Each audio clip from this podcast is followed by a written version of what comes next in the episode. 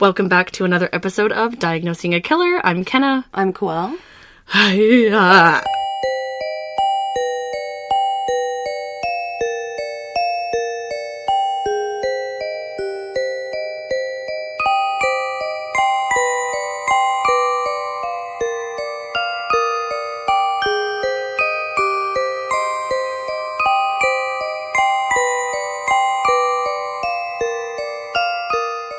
Excited? Yes, I just feel like it's way later in the day mm-hmm. because the time change and all that stuff, and yeah. I'm like, I feel like we're rushing, but we're not. You know, it's mm-hmm. that the time change really messes with your perception. Yeah, it feels like it's time. Ten o'clock already. It really does. Ugh. But we have a fucking doozy for you all. Yeah, but we want to talk I'm excited. About it. You're so funny because like this whole week you've been like, oh my god, this is this case is such a doozy. No, I, oh my god, oh my god, oh my god, and she's trying not to tell me yeah. anything with also like also while giving me hints, but like not. Yeah. It's just she can't contain it. Kenna can't contain it. She's just like she has to tell me, but she can't because I I, I live everything internally out loud. Yeah, but also. I think the reason I'm so excited about this one, and the listeners already know because they clicked on the episode, mm-hmm. is that I think that you maybe wanted to do it, or you were thinking about doing it. I mean, I think it's on your list. I hope it's not the same person I'm doing right now. I ho- oh, what if that's oh, no. no. Um, but I think it's, I mean, it's definitely a case that you know. I'll just say that. Okay. So, but before we get into who it is, let's talk about a couple of other things. Would okay. you like to just give everyone our handles really quick, and then I'll talk about the D Ms and stuff that we've gotten? Sure. You can check us out at diagnosing a killer dot com. There you will find links to merch and resources. Check us out on any social media platform at Diagnosing a Killer, other than X, which is at Killer Diagnosis. X. Email us. X. That's so funny. Please email us. Email us. Email us. We're thro- no, seriously, we want to hear from you guys. Well, talk about the the Instagram posts, the stories. Yes. yes. Oh my gosh. So Such we a good response. Actually, first before that, I okay. would like to talk about a D M that we got on Instagram yeah. recently. And it was from a listener of ours named Aubrey, and she says, hello! I love that you guys start your messages with that. I love that, that. Like, makes my life. Mm-hmm. My name is Aubrey, and I just absolutely love y'all's podcast. I love anything true crime, and I loved how y'all do disorders like A D D, which I have, and it makes me happy that y'all care about it. Y'all make my day every time I listen to y'all, so keep up the good work, and I love y'all so much. Love you, bye, Aubrey. Love you, bye! Yeah, no, love seriously. It.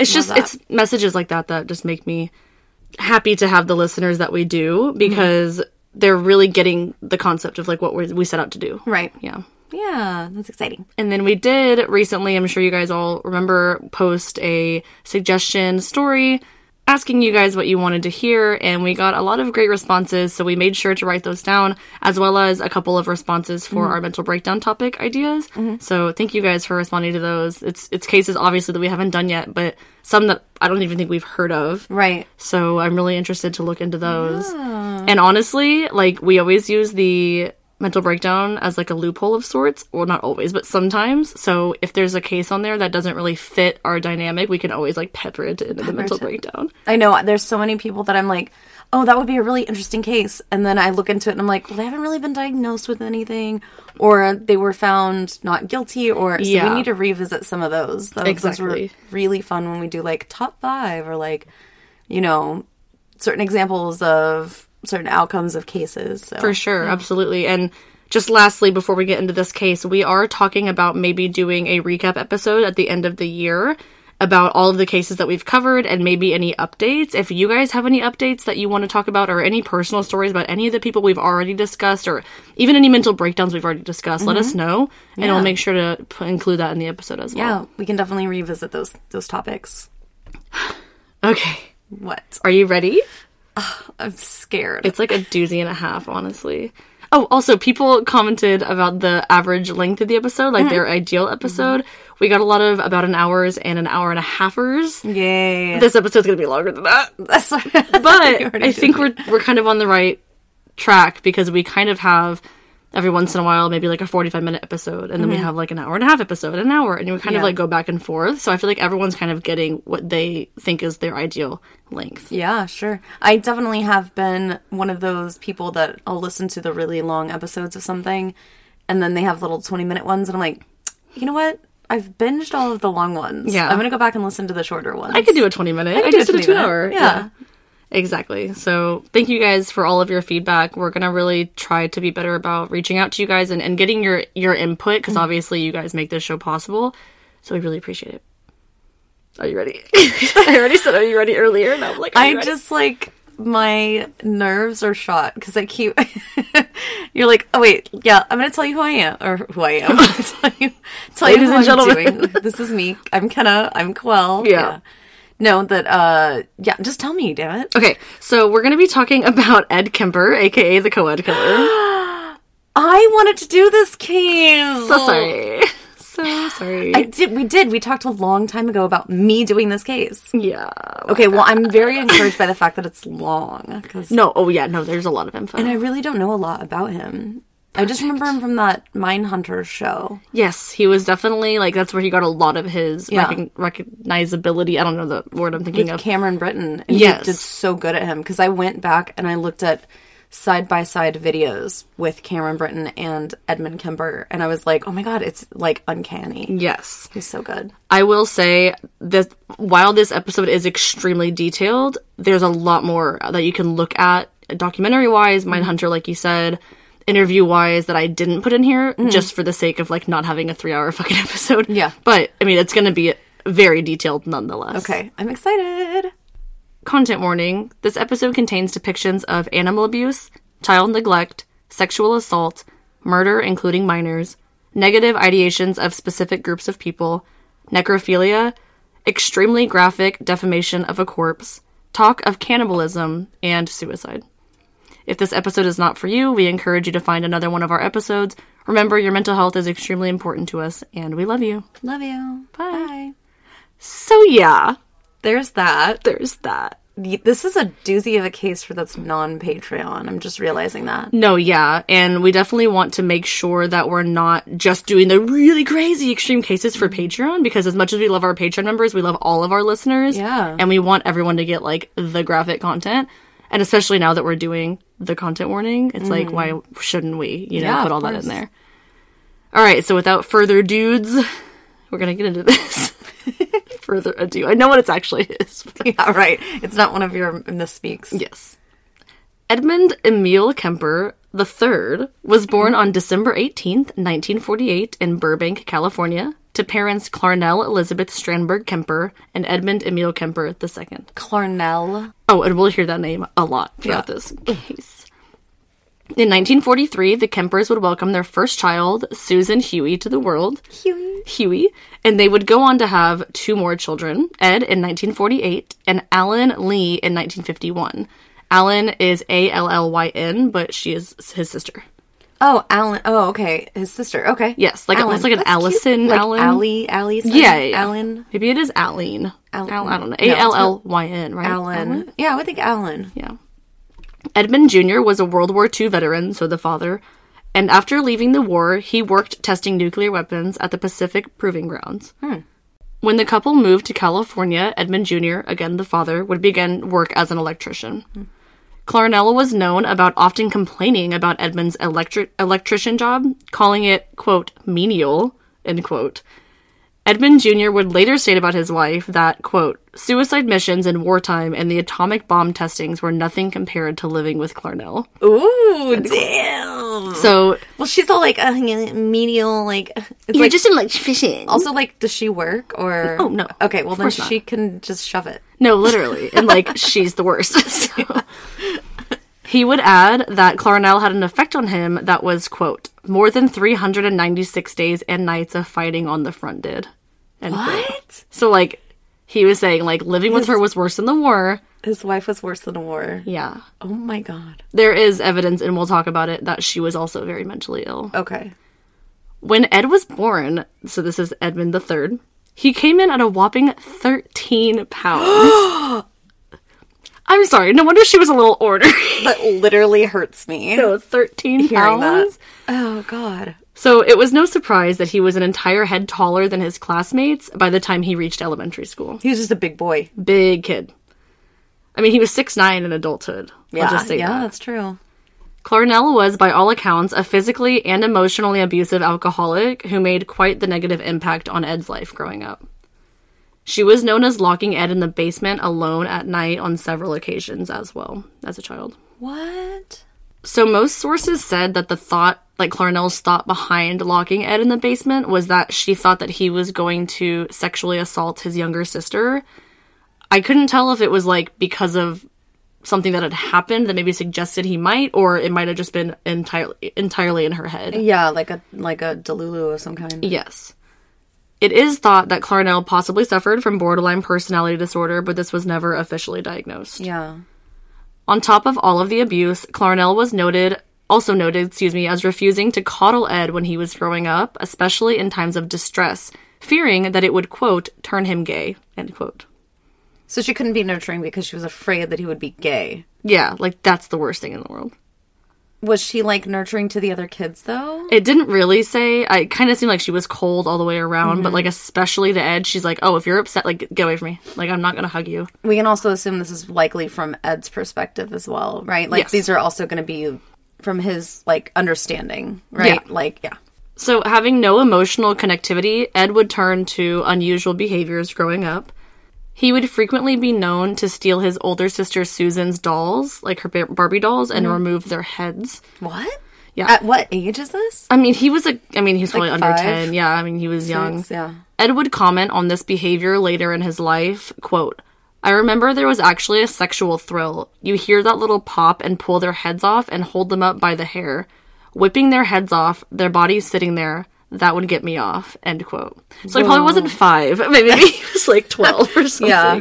I mean, I wouldn't want to know. I, I wouldn't know. I feel like onset with alongside like sexual abuse is earlier than yeah. someone who hasn't. But again, we don't know if that was something that had been perpetrated, yeah.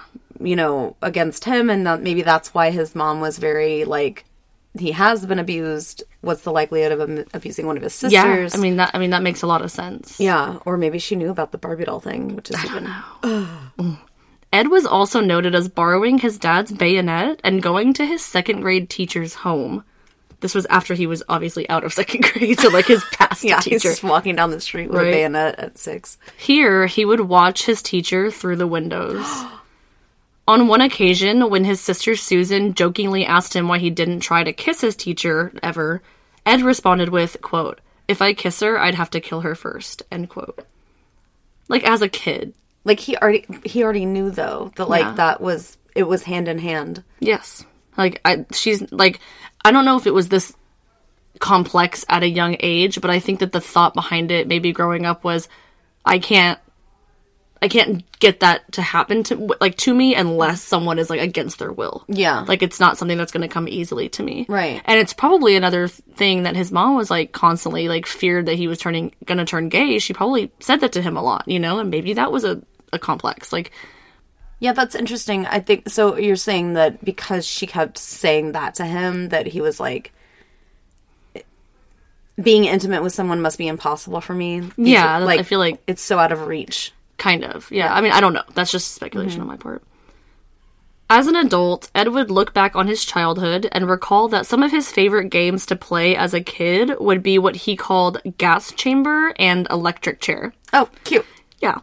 He would ask one of his sisters to flip an imaginary switch, and when they did, Ed would either fall on the floor and act as if he was, like, suffocating from the gas or being electrocuted. I bet the neighborhood kids love to play that game. Oh, for sure. Yeah, it was the hottest new game. So, so popular yeah. Next nowadays. To Tag, it was yeah, the most popular game. Exactly. Ed was known as being quite the troublemaker while in grade school, exhibiting antisocial behaviors and cruelty to animals. At the age of ten, Ed had buried one of their pet cats alive and then dug it up again, proceeded to decapitate it, and then mounted its head on a spike. Yeah. Whoa. Ed would later admit that around this time, he would find immense pleasure in lying to his parents and family members about being responsible for the death of their family cat. So he he enjoyed lying, saying that he didn't? Do yeah, that? Like he like liked the secrecy of like getting away with like this and like yeah. no one knew like no one was the wiser. Ugh. At the age of thirteen, Ed had begun to notice another one of the family cats was taking a liking to his sister Allyn. In response to this, Ed would kill this cat as well. He would actually keep pieces of this cat in his closet for a while until his mother would come across them. Nothing happened after that. Nothing, yeah. She was just like, oh, boys will that's, be boys. Yeah, that's weird. Yeah. At least he's not gay.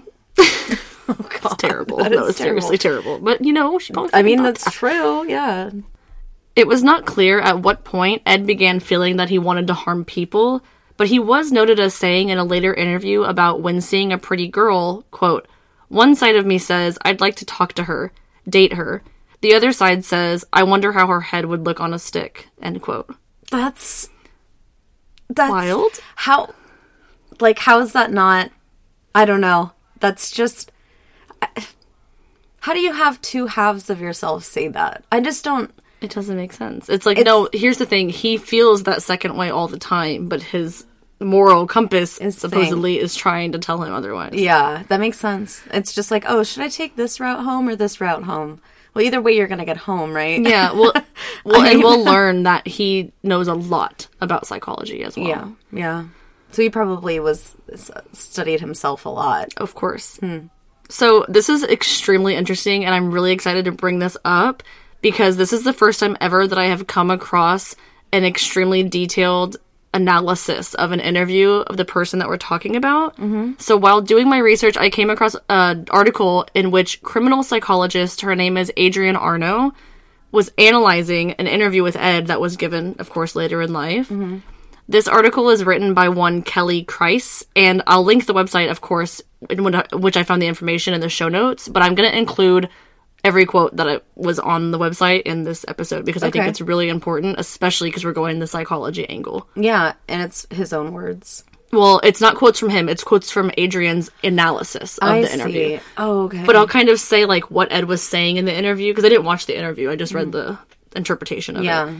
So I'll kind of say, like, what he was saying and then what Adrienne's response was. Okay. So we're going to get into the beginning of this interview. Ed explains why he hated his mother, like, growing up, mm-hmm. but he also states that he tried to love her. Okay. Again, these are really, like, very vague kind of comments, but you'll understand more when Adrienne talks. So, yeah.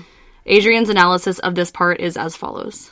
Quote, "Tragically, we see this a lot in my line of work. A broken and or abusive relationship with the mother creates an environment ripe to grow a serial killer. Ed Kemper's mother hated men. She bred this hate into her children. So Ed, being male-gendered, grew up in a world paradigm where he believed he was bad and never had any intervention to challenge his mother's warped worldview. Mm. Kemper was a ticking time bomb probably by the age of seven or eight, which is the age when we form the foundation of our personalities. It's in our primitive nature to want the love and acceptance of our mothers, both biological and neurologically speaking, but the more Ed tries to win her love, the more he fails. The ultimate irony being that in his own actions to punish his toxic mother and rebel against her beliefs about men, he only proved her right. She force-fed child Ed and paradigm men are terrible, and in his efforts to break free of her prediction, he fully becomes the monster she always said he was," end quote. It's like a self-fulfilling prophecy or something. No, yeah, absolutely. But she's so right. Like, yeah. he's...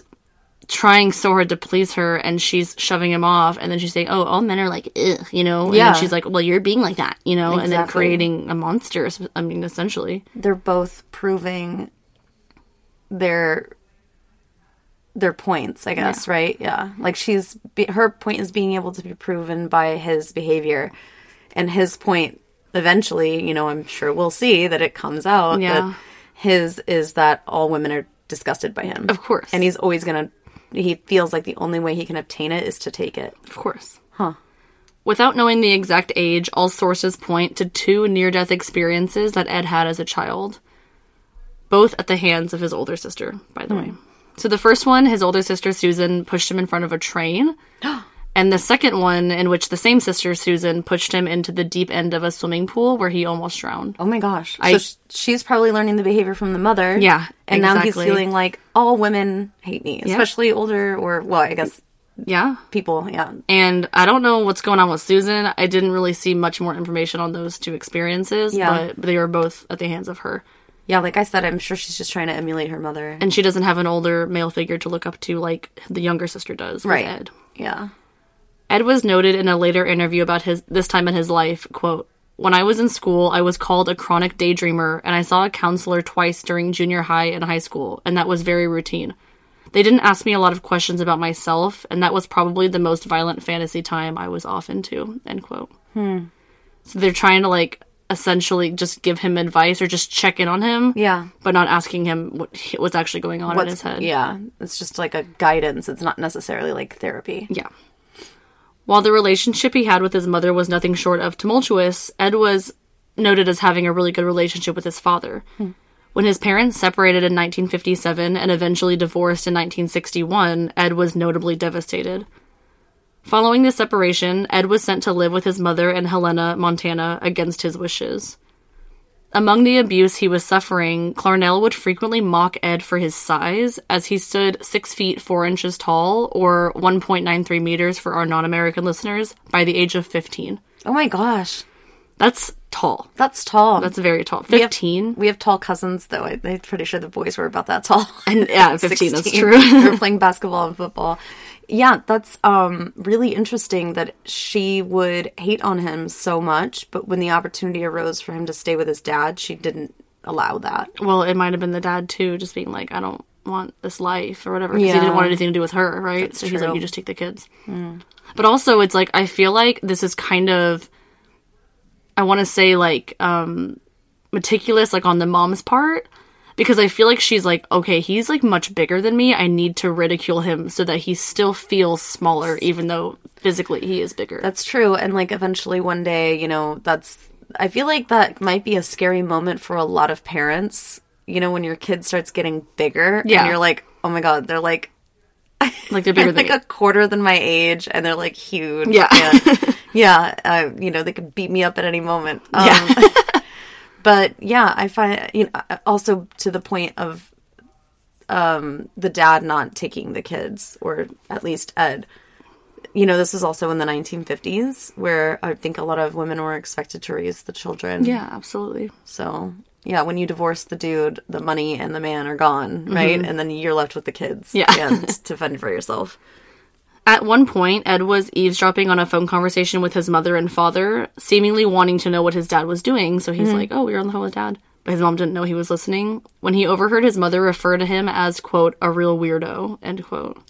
He's so a real he's like, weirdo. Okay. In a later interview, regardless of his want to please his mother as a child, Ed would refer to her as a, quote, sick, angry woman, end quote, suggesting mm-hmm. that she was mentally ill. Yeah. At the age of fourteen, Ed would take it upon himself to leave the home in search of his father. When he reconnected with his dad in Van Nuys, I think is how you say it, California, he was shocked to find that his dad had remarried and he now had a stepson. Ed would continue to live with his dad and the family for a short while until he was eventually sent to live with his paternal grandparents, Edmund Senior and Maud Kemper, on the foothills of Sierra Nevada, about two miles west of North Fork, California. Okay. So his dad's parents, obviously. Ed would describe his time with his grandparents negatively, stating that his grandfather was, quote, senile, end quote, and his grandmother, quote, was constantly emasculating me and my grandfather, end quote. So again, another, another strong woman, woman, or perceived to be a strong woman, yeah. strong-headed woman, I guess. Of course. Yeah. He would state that his grandmother, quote, thought she had more balls than any man and was constantly emasculating me and my grandfather to prove it. End quote. Oh my gosh. It's like all of, yeah, right, all of the women in his life that yeah. are older than him are like this, like, gung-ho, like, women, you yeah, know, kind of with thing. An iron fist. Ed would also later state about his grandmother as well, quote, I couldn't please her. It was like being in jail. I became a walking time bomb and I finally blew, end quote. Ooh. Ed would explain that before he was sent to live with his grandparents, he had taken an extreme liking in learning about firearms. He had even obtained a rifle while living with them that his grandfather would purchase for him mm. with the idea of hunting. However, his grandmother did not like the fact that Ed was using the rifle to shoot birds, and he would she would quickly confiscate the weapon from him. It's like the only sense of control he actually of feels course. Like he has. On August twenty-seventh, nineteen sixty-four, a fifteen-year-old Ed was sitting at the kitchen table with his grandmother when the two began arguing. Extremely irritated from the contents of the disagreement, Ed got up from the table and stormed off. Unbeknownst to his grandmother, Ed had gone to retrieve the rifle that had since been taken away from him. Oh my God. Ed would re-enter the kitchen, coming up to his grandmother from behind, and first shoot her in the back of the head. Ed would then fire two more shots into his grandmother's back. According to Ed, his grandmother's final words were, quote, "Oh, you'd better not be shooting the birds again," end quote. Now, the comment of him shooting her in the back of the head is speculation on my part, since he shot her in the back following this. Mm-hmm. But the comment may not make sense. Like, how would she know he has a gun? It was literally like, I'm sorry, but like her brain was dying. Well, I think that he may have like cocked the gun or something oh. that indicated he was holding it. Like, oh, you're going to go shoot and birds. And she again? Heard that, exactly. Yeah. And that's probably how she knew he had the gun. Some accounts mention that Maude was also inflicted with several stab wounds as well as the bullet wounds, but this has never been confirmed. So where's Edmund Senior, the grandfather? He was out grocery shopping at the time. Oh, it was just the two of them. Yes. Shortly after killing his grandmother, Ed's grandfather would come home from the grocery store. Ed would meet his grandfather outside in the driveway with the gun and fatally shoot him as well next to his car. He didn't do anything wrong, though. After killing both of his grandparents, Ed found himself not knowing where to turn or what to do. He would actually phone his mother and tell her of what he just did. What? Clarnell would advise Ed to call the police, to which he did, and he would await their arrival to take him into custody at the house. I actually think he sat on the front porch. End of the story? Yeah, right. And he was gone forever. It is interesting, though, that he would first phone his mom. Yeah. It's like, either he wanted that shock factor of, like, look what you made me do, or he's still in his mind, like, seeking her approval. Yeah. Like, yeah, I think that it would be, like, he's still wanting that nur- that nurture, right, mm-hmm. from her. But maybe it is also, like, an omen, you but, know? Like, yeah. maybe this is like, look, this could have been you. I did this because of you. Well, the thing is, too, it's not even her parents. It's his dad's it's parents. His dad's and he parents. Didn't call his dad first, which yeah. is which is interesting. Mm-hmm. Police would show up at the home and arrest Ed, who stated to their question of why that he, quote, just wanted to see what it felt like to kill grandma, end quote. Yeah. Oh, yeah, that good old, that yeah. good old nostalgic feeling. We all know that feeling. Yeah. Right? Ugh, that's awful. As far as his grandfather's death, Ed stated that he killed his grandfather so that he didn't have to walk into the home and see his wife dead, and also that he knew he would be angry with him for killing her. Yeah. So he's like, you know what? I'm just going to put him out of his misery, so to speak. So maybe, yeah, maybe it's just not the beef with, like, because it's his dad's parents, because it's it's more of the beef with the woman. Yeah. And maybe that's why he also didn't call his dad and be like, I shot your mom. Yeah, he's that's probably, true. Like, he loved his dad and wanted to protect his dad, so he doesn't not he's not going to call with that information. And that's true. So it makes the whole him not killing his grandfather, or not wanting his grandfather to deal with the pain more believable. That's actually really true. I didn't think about it that way. Psychiatrist Donald Lundy would later interview Ed regarding these crimes. He stated, quote, in his way, he had avenged the rejection of both his father and his mother, end quote. Because, mm. well, rejection, so to speak, when his father left. Mm-hmm. After being taken into custody, Ed would undergo a series of psychological tests. He would be subsequently diagnosed with paranoid schizophrenia, despite his I Q being tested at a one thirty-six. Ooh, one thirty-six. So very above average. What was Bundy? Oh, God, he was, like, probably about the same. one forty? I don't know. one forty-two? I think he was probably about the same. Let's look it up. So Bundy was... You said Kemper was one thirty-six? Mm-hmm. So, so was Bundy. Oh, interesting. And Dahmer was the one that had a higher I Q at one forty-four. Oh, got it, got it. Dahmer? Really? Yeah. Well, got some old meat. I mean, I'm not saying that he or... didn't seem smart. He didn't act smart. He just... Yeah. I guess it's the accent. Yep. Oh, God, sorry, don't y'all. Say that. We're going to get, get so much hate from my freezer. It's like, okay, your I Q is one forty-four. You have rotten meat in your freezer. Get rid yeah, of it. Get rid of it. Throw it away. Throw it away. So Ed would not be sent to jail, but instead to the Atascadero State Hospital for the Criminally Insane, a maximum security facility in San Luis Obispo County that houses mentally ill convicts. Whoa. It's a long sentence, but because of his diagnosis. Mm-hmm. While there, the California Youth Authority psychiatrists and social workers working with Ed would disagree with the court's findings that Ed was suffering with paranoid schizophrenia. In fact, their report stated that Ed showed, quote, no flight of ideas, no interference with thought, no expression of delusions or hallucinations, and no evidence of bizarre thinking, end quote. The Saint Louis Obispo place, was that, I think one of the Toolbox Killers was actually there, too. We have had multiple, multiple people that have been there and yeah. that we've talked about, yeah. yeah. Well, because you know, everything happens in California. Everything happens in California. Yeah. Everybody thinks it's Florida. That's not true. So the people at the California Youth Authority used the evidence of Ed's high I Q and the fact that they observed him to be, quote, intelligent and introspective, end quote, as a reason to write him off as not mentally ill. Okay. In turn, these psychiatrists would re-diagnose him with a, quote, personality trait disturbance, passive-aggressive type. Hmm. I'm like, that still sounds like a mental illness. It, you know what yeah. I mean? Like, I wonder if it's in the I ten.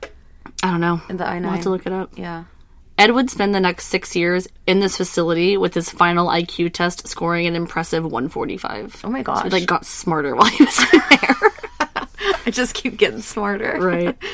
During his time incarcerated, Ed would impress his psychiatrist by being a model prisoner, and he was even trained to administer psychiatric tests to other inmates.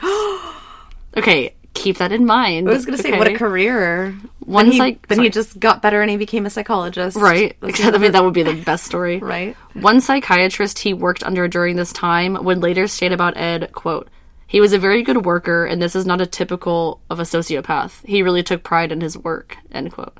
I feel like that is a sign of a sociopath. Because you can fake it. Well, yeah. Or at least some type of, a, like like it said earlier, a personality disorder. Like a yeah. narcissism or something that, yeah, that you have to take, like, a huge, immense amount of pride in your work. But the difference is, is I think that narcissists think that they're doing better than they actually are. Yeah, exactly. And exactly. in this case, maybe Kemper was actually performing at a well, really great I mean, high level. His I Q, you know? Yeah. On top of this, Ed would become a member of the Jaycees while in Atascadero, and he would claim to have developed, quote, "some new tests and some new scales on the Minnesota Multiphasic Personality Inventory," end quote. So the, I'll talk about that in a second. But the Jaycees, isn't the that Jaycees. B T K? I thought it was one, I thought it was Gacy. One of them, one of them was like a huge Gacy or a huge. Oh yeah, it was Gacy because Jaycee, right? Jaycee, Gacy, Gacy, yeah, yeah, so, yeah crazy. Like mm. that, not crazy, but just like coincidental, yeah. I guess. So this um, Minnesota Multiphasic Personality Inventor- Inventory is a standardized test of psychopathy and adult personality. So Ed, like, had claimed to have, like, helped them, like, rewrite, like, new things to, like, test people on, essentially. Huh. So he learned a lot. On December eighteenth, nineteen sixty-nine, on Ed's twenty-first birthday, he would be released on parole from Atascadero. I can't say that word very well. Happy birthday. Right. While he was eligible for parole at this time, for some reason, Ed would be released into the care of his mother, Clarnell, against the advice of his psychiatrist. Yeah, please. Just do that. Just send him away to the Just person that literally re-traumatizing him, like him. Yeah. yeah. And we always say, like, he was, I mean, he was there for six years. Mm-hmm. Like, the routine, everything like that, model prisoner, regardless of his diagnoses, like, he seemed to have been doing really well. Mm-hmm. Not that I could see any, like, inmate violence or anything like that, you know? No, he needed, like, a halfway house or a, a reintegration of some kind yeah. instead of just thrusting him back into the chaos. He needed, like, anything besides his mother. Literally anything would have been better. Clarnell had since remarried while Ed was incarcerated, changing her last name to Strandberg, which I actually said that last name in her in the beginning, and I thought mm. it was her maiden name, but I was wrong. So that's her that was her married name after his father. Mm. But she had also been divorced twice since Ed had seen her last. She had been married three times at this point and divorced. In six years? Yes. Oh my gosh. Clarnell was working as an administrative assistant at the University of California, Santa Cruz, when Ed came to live with her. Ed would continue to see psychiatrists during his parole period and was actually able to get his juvenile criminal record expunged after progress in treatment on November twenty-ninth, nineteen seventy-two. Okay, so it's like, it's still, I mean, he's still moving in a certain positive direction. Yes. The final report from his parole psychiatrist stated, quote, "If I were to see this patient without having any history available or getting any history from him, I would think that we're dealing with a very well-adjusted young man who had had initiative, intelligence, and who was free from any psychiatric illnesses. It is my opinion that he has made a very excellent response to the years of treatment and rehabilitation, and I would see no psychiatric reason to consider him to be of any danger to himself or to any member of society. Since it may allow him more freedom as an adult to develop his potential, I would consider it reasonable to have a permanent expungement of his juvenile records," end quote. This Which, like, breaks like, my heart. Literally, I was just about to say that. If he like, didn't I wanna cry right go now. back in with his mom, none of this other shit that we're talking about, I mean, it's not the end. You know, we're only fucking thirty minutes in and we have a long way to go. Clearly, this didn't last. That is really fucking sad. Like, really sad. And, like, I'm not, like, gonna blame everything on Clarnell, but, like, she clearly had a huge hand in the way that Ed's psyche developed. And by know? the time he got out, he was in his twenties. He was twenty-one. So, yeah, I mean, again, I'm not saying that it's not his choice, because really it could be a, the court saying, especially if he's being released yeah. from juvenile, um, you know, courts or whatever, then, you know, they probably do have to have some kind of a placement for him with a family member. But that's just, like, ugh. Personally, I think, like, because what it seems like to me is that after six years, he was released, he was on parole. After his parole ended, he literally just lost all the treatment. Yeah. I think that, I mean, maybe he was on medication, maybe he wasn't. I didn't see anything, you know, with either side. But, like, you've been diagnosed with multiple different things. Continue to see someone. Right. Even if you're not, I mean, it's not, I guess it wasn't being paid for anymore because yeah. it wasn't part of his, I was gonna say. you know, parole. So I don't know if that's the reason, but yeah. Like, literally, a, like, this guy was like, oh, no, don't see any reason to further treatment. He's cured. But also, it's like, psychiatrists nowadays, I would hope that they know that, like, there's no cure for what he was diagnosed yeah. with. Yeah. It's not like you take medication for six months and, and, you're, fine. You're, and you're fine for forever. Yeah. Ed would state after his second arrest that the education he got from administering the personality test during his first stint in prison helped him manipulate his psychiatrist into thinking that he was okay when he most definitely was not. So that's another reason hmm. they probably said, oh, he's fine. He's totally fine. He's convinced me. And I'm sorry, as a psychiatrist, you should be able to see through that bullshit. Just saying. Well, I mean... Body language, though. Body language never lies. But the but the human brain, I mean, you know, it's like we want to give people the benefit of the doubt, especially if we feel like we're helping that person. Oh, sorry, that was odd. You know, they probably felt like they were helping him, and they're like, oh, this is a success. He's cured. Little did they know. After moving back in with Clarnell, Ed would enroll in community college with the hope of becoming a police officer. What? Yeah. Right? Random.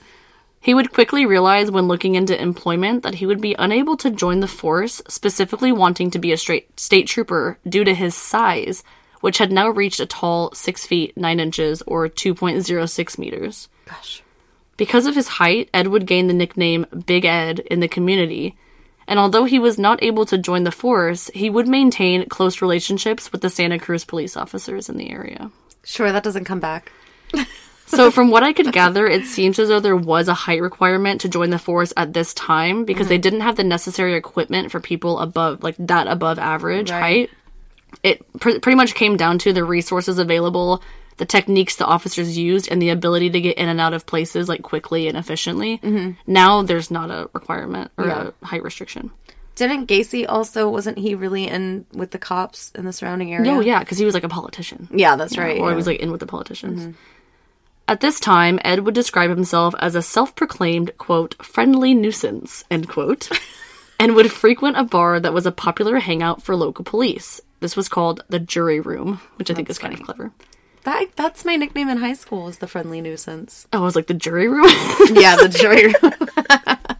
I had to pause because I was literally about to cough so you loud were into the microphone. I'm getting over being sick, but what's new? I feel like the listeners always know that I'm sick. Kenna's always sick. Always sick. It was reported that Ed had such a good relationship with local law enforcement that one officer gave him a training school badge and handcuffs, while another gifted him a gun. Gifted him a gun? Yes. He's oh like, here, it, this is for my last job at the force. You yeah. can take it. I don't need this anymore. Like, hey, you looking for a gun? Legal. Yeah. yeah. Ed even went as far as to gain a vehicle that resembled a police cruiser. Oh, he like no. thought he was like in with the crowd. Oh, oh my god! I know. While looking for a career, Ed would work a series of petty jobs, finally gaining employment at the state of California Division of Highways in nineteen seventy-one. Still living with his mother, Ed and Clarnell would be in a constant state of despair, arguing often. These fights would be so frequent and loud that the neighbors in the area would often recognize that they were fighting. Ed would later describe this time of his life, quote, my mother and I started right in on horrendous battles, just horrible battles, boiling and vicious. I've never been in such a vicious verbal battle with anyone. It would go to fists with a man, but this was my mother, and I couldn't stand the thought of my mother and I doing these things.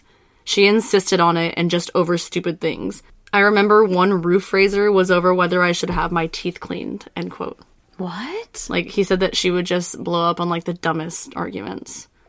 This dude killed two people, and you want to be argumentative with him? Honestly. I'm sorry. Like, I understand that he's done a lot of work, but I feel like maybe she's the type of person that hates seeing him successful. Oh, I feel happy. like she, I feel like she's also the kind of bitch to be like, "Fucking hit me! What? What are you gonna hit me? What are you Fucking hit, hit me!" me. I'm yeah. scared. I feel like that's her, and honestly, that's me sometimes when I'm really drunk. I haven't done that in a long time, but I have definitely said those words to a man, a stranger, nonetheless. A stranger, nonetheless. Oh God. No, that's not. Like, don't do that. It's not. Like, don't listeners, do that. Please don't do that. Don't do that. Because sometimes, like, they'll snooky you and you'll fucking go down. Snooky you. That is such a reference when it, we were talking oh. about millennial stuff. Millennials. Millennials. You're still millennials. millennials. Okay. Like, oh, it's a meme. It's just a meme. So, yeah, no, I don't think that she shouldn't. I'm sorry. Like, I'm not here to say that she should or shouldn't be treated a certain way because of what yeah, she's doing. Yeah, for sure. But I, she, again, strikes me as the kind of person that's like, oh, so what, you're doing well for yourself? Oh, you went to therapy? Oh, you're on Get medication? Yeah. Oh, like, you're doing so much better? Like, that's so and she wants to break him all over again is probably what it is. So and she's probably going at him, like, three times as hard as she used to. Fucking sucks, dude, because, like, that's his fucking downfall. It's, yeah. Ed would eventually earn enough money to move out of his mom's house oh, and would move in with a friend in Alameda, about an hour and a half drive from Aptos, where his mother lived. Those are words. I know, those those cities. Even though he had distanced himself physically from his mother, Ed would frequently complain about how he was unable to get away from her because Clarnell would often call and check in with him, and she would also pay him surprise visits. Like, don't do that. Like, just don't. Don't show up to my fucking house, yeah. like, when I don't want you here. Uh, she knows what she's doing. She knows exactly what she's doing. And she gets gratification out of out of treating him like a piece of shit. Yeah. On top of this, Ed would quickly find himself in financial stress, having to return to his mother's home on multiple occasions when he found himself short on rent. Oh my God. At this point, Ed was in his early twenties, and he would meet a younger girl who was a student at Turlock High School. By all accounts, this girl was either seventeen or eighteen at this time, and her name has been redacted from sources. Mm-hmm. The two would quickly get engaged in okay, March okay. of nineteen seventy-three. No babies, no marriage. The same year that Ed began working for the state, so again in nineteen seventy-one, he was out riding his motorcycle when he was hit by a car, badly injuring his arm. Oh, no. He would file a report against the driver, gaining around fifteen thousand dollars in settlement money. Clarnell... Oh, no, I thought you were going to ask me how much it was today, because you oh, usually no, do. Oh, no, I'm sorry. I was waiting for Clarnell to be like, yeah, I heard you had fifteen thousand dollars. Well, it's the equivalent of around one hundred twelve thousand dollars today. Oh, that's a lot. Yeah, but I told you you got one hundred twelve thousand dollars. The fumbling around at the end of that last like, clip. So I had to leave that in there. That's so funny. It's just a lot of, yeah, trying to find the, the pause. Yeah. Yeah. If... Any listeners that we know personally are listening, which I'm sure you are, I feel like you guys often maybe hear me and Koala when we're out, and we do that voice. It's like, I don't know what it is. It's like a creepy old man voice or something. It's so funny. Okay, back to the story. With the settlement money, Ed would purchase a nineteen sixty-nine Ford Galaxy. This would be the vehicle that Ed would cruise around in and would begin to notice plenty of young women that were hitchhiking. Hmm. In response to this, Ed would start to stock his car with various items such as plastic bags, knives, blankets, and handcuffs. So a, a kit. Oh, yeah, for sure. According to Ed, quote, "At first, I picked up girls just to talk to them, just to try to get acquainted with people my own age and try to strike up a friendship," end quote. He would claim that he picked up over one hundred girls without incident during this time and just gave them a ride. Okay, so like same thing with Toy Box killers. Mm-hmm. Oh, yeah. Like, they literally drove around and practiced picking up girls and legitimately giving them rides places, mm-hmm. but trying out different tactics as to, like, how to get them in the car. Did you say toolbox or toy box? Toolbox. Yeah. Tool- killers. Yeah, yeah. Killers. No, but, so I was actually thinking, why couldn't he just be friends with, like, his girlfriend's friends or something? Like, why does he... Like, he's not doing this to make friends, and he claims that he was. No, he's doing it because he's he's trying... But that's the thing, is that people, like... him and people like the toolbox killers their end goal is to do kill and do it successfully. Of course, yeah. And and do the trial and error. They have the patience, which is creepy. So creepy. It's not impulsive. This isn't like like I just happen to oh grab God, someone and then this. I just have to have it. Yeah. No, it's like I'm going to do the process because if I'm going to do... It's like Dexter. If I'm going to do yeah. it, I'm going to do it right. I'm going to do it right the first time. Okay, well, Dexter is... He's fine. He can do whatever he wants. Bae. Michael C. Hall. Daddy. Nevertheless, this is when Ed would begin having specific urges that he could not explain. When picking up these women, he would feel that he wanted to do more than just give them a ride and perhaps make a friend. Ed would refer to these feelings as his, quote, little zapples, end quote, and would begin, unfortunately, acting on these urges. Little zapples. Little zapples reminds me of Sparky Big Time. Yeah, Sparky Big Time. That's S B T. Wait, S B T. S B T, and I was like, what's S B T? And you're like, Sparky Big Time. So gross. So gross. Oh, God, okay. Between May of nineteen seventy-two and April of nineteen seventy-three, Ed would kill eight people, six of which were female hitchhikers, giving him the infamous nickname of the Co-Ed Killer. No pun intended. Ed.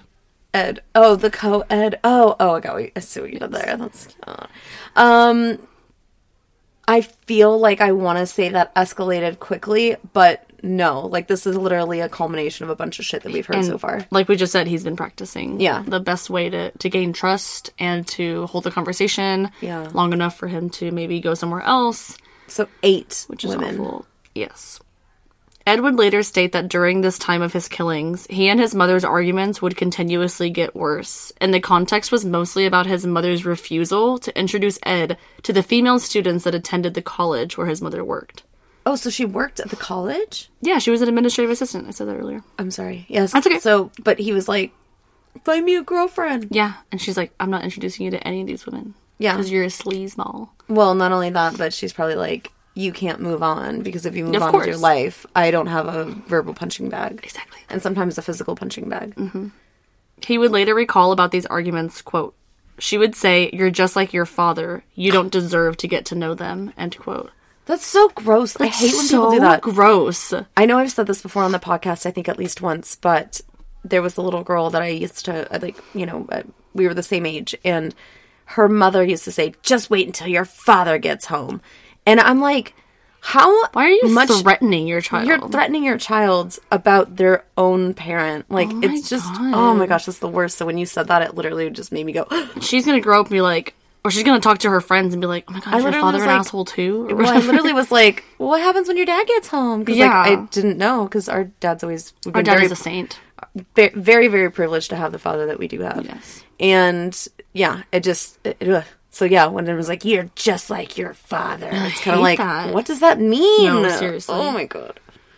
On May seventh, nineteen seventy-two, Ed was driving his Ford Galaxy around in search of female hitchhikers, his usual M O. He came across two eighteen-year-old co-eds from Fresno State University, Mary Ann Pesce and Anita Mary Luchessa. Ed pulled up to the girls who expressed interest in getting a ride to Stanford University. Ed would drive the girls for nearly an hour, seemingly gaining their trust or contemplating his next move. During this time, he had taken a wrong turn that he knew would lead them to a secluded wooded area, which he was familiar with due to his work with the yeah. highway department. But he was actually able to make this quote-unquote wrong turn without the girls' knowledge that they weren't headed in the right direction. Oh, okay. So he, I guess he convinced them that they were going to where he... was taking them where they wanted to go. Yeah, that's kind of what I was going to say. It's like, oh, you made a left, you made a wrong turn. He'll be like, oh, I did? Like, yeah, you can just turn around right there. Or right there. Yeah. Or right there. No, like, I think he was like, that, I you know? know this area. This is like a shortcut maybe, like yeah. to Stanford. And I'll be like, oh, you know what? Yeah, I did make a left here, but you know what? I'll just make a left at the next street. Yeah. Oh, wait, this is a dead end. Uh, let me make yeah. a right right here. But oh, then also it's like, it's not like today where you have Uber and then you have your own map in the back seat, you know. That's whatever. True. After arriving in this area, Ed would pull over and handcuff Mary Ann and subsequently lock Anita in the trunk. Ed would later state that he intended to sexually assault the two girls, but he, quote, panicked, end quote. Instead, Ed would then stab Mary Ann and unfortunately strangle her to death. Ed would then turn his attention to Anita, killing her in a similar manner. Ed would later state about these murders that when handcuffing Mary Ann, he accidentally, quote, brushed the back of his hand against one of her breasts and it embarrassed him, end quote, stating that he said to her, quote, whoops, I'm sorry, or something like that, end quote. He would later add that he chose to pick up the two girls because they seemed, quote, of a better class of people than the scroungy, messy, dirty, smelly hippie types that I wasn't at all interested in, end quote. What? Like, fuck you. Like, what the hell? I think that it's it's so strange. It's so, like, convoluted. It's like he intended to sexually assault them, but then apologizes for brushing up against her. Exactly. Or, like, he says that they're a better class of people, but his intention is to kill them? It's no, just so strange. And that's what I'm saying. And, like, it's actually different than what we've covered before. A lot of people do try to abduct people that are maybe transient or not as wealthy looking or not right. as put together looking. Because they because figure, they figure no one's looking for them, right? right? So the fact that he's so arrogant that he's like, oh, I want the good-looking girls that are probably more, like, cleaner. Yeah. And more I'm well- still going to get away with it? Yeah. That's gross. That's just, yeah. That's so Do you gross. Think that he did that with the intention of, like, wanting it to be news? I actually don't know. That's a good point. Maybe not at this point. Maybe, yeah. like, later on. Yeah. After both girls were deceased, Ed would put their bodies in the trunk of his car and head back towards his apartment. On the way home, Ed would be pulled over by a police officer for having a taillight out. But somehow, maybe because of his good relationships with police in the area, he was free to go after some basic procedures. And they were with, but they were was... both in the trunk deceased at this point. Now, remember, Ed is living with a roommate at this point as well. Mm-hmm. Once he arrived home, he found that his roommate was actually not home, so he took the bodies into the apartment one by one. Could you imagine? No, I can't. I literally can't. Ed would then take photos of each corpse before committing necrophilia and dismembering them. Ed would then place the body parts into plastic bags and later dispose of them near Loma Prieta Mountain. Ed was noted as engaging in oral necrophilia with each of the girls' decapitated heads before disposing of them in a ravine close by. That is horrific. Oh, it's disgusting. And beware, I know we already put this in the content warning, but if you look this up, it's, like, much more graphic than that. Yeah. Mary Ann and Anita's families would report the two girls missing shortly after their disappearances, but nothing would come for multiple months. On August fifteenth of the same year, Mary Ann's decomposed skull was found in Loma Prieta Mountain. After this was discovered, a search was implemented to also look for the remainders of Mary Ann's remains, and hopefully to find some of Anita's. Unfortunately, nothing else would be found in connection to these girls. Ed was noted as commenting on his mentality about his first murders, quote, if I killed them, you know, they couldn't reject me as a man. It was more or less making a doll out of a human being and carrying out my fantasies with a doll, a living human doll, end quote. So you think he had, like, a doll fetish? I think that he's referring back to his childhood when he, the only real true connection he felt he had was with the dolls because they couldn't right. talk back to him. Yeah. And he's like, I'm just going to do this with people, you know? Mm-hmm. Almost like a... That's what I'm saying. Like, it's like that fear like a, kind of thing. Would it be like a blow-up doll guy? I don't think so. You know so. what I mean? I don't think so. You know how they make those, like, realistic ones? I just think, like, as, yeah, I know what you're talking about. I just think that as soon as he, like, got old enough, essentially, like, he was like, oh, I don't have to play with dolls anymore. Like, I can just, like, take advantage of women. Yeah. You know? That was kind of like a Dahmer thing, too. He wanted, like, what do you say, sex zombies? Yeah, like, that's why he sedated all of his victims. So now we're going to refer back to criminal psychologist Adrienne Arno for her perspective on Ed's interview about what escalated him to kill again after okay. being, you know, rehabilitated, apparently. This is all a quote with quotes entwined. Quote, whether he wants to say it out loud or not, whether he even recognizes it or not, you don't just casually hide a loaded gun in your car unless you know you're going to have a need to use it. This is something I see a lot of in antisocial personalities that have been in treatment for a while. They're okay with admitting to some of their culpability, but only take partial responsibility for their intentions. It gives the illusion of taking responsibility for their crimes, but it's a parlor trick of semantics, particularly intelligent inmates in a long-term treatment learn to use as a defense mechanism.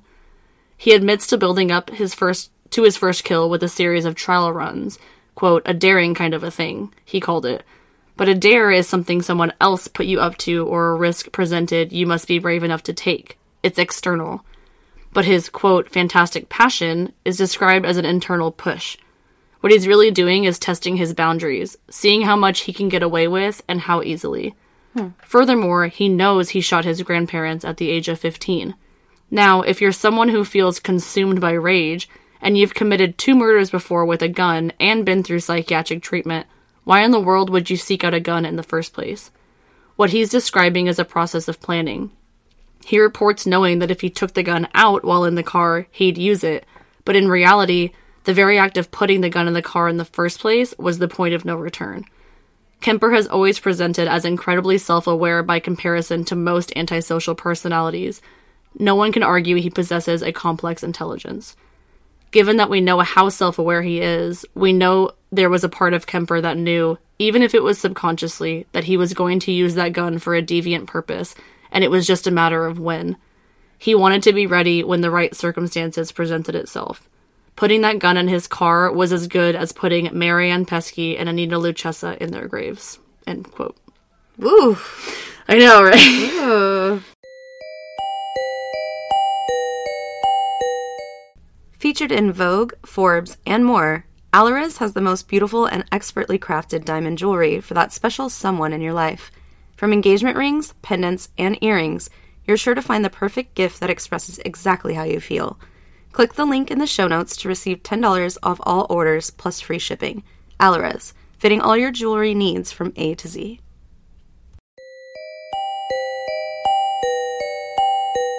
Especially so, with the kit, too. Yeah. Like, he had to have known that he was going to use any of those instruments at any given time. Yes, so I will say, and I'm, li- I'm sure the listeners have recognized, I brought up in this quote the idea of a gun being in the car, and I didn't say that earlier when I was telling you about him putting his kit together. Mm-hmm.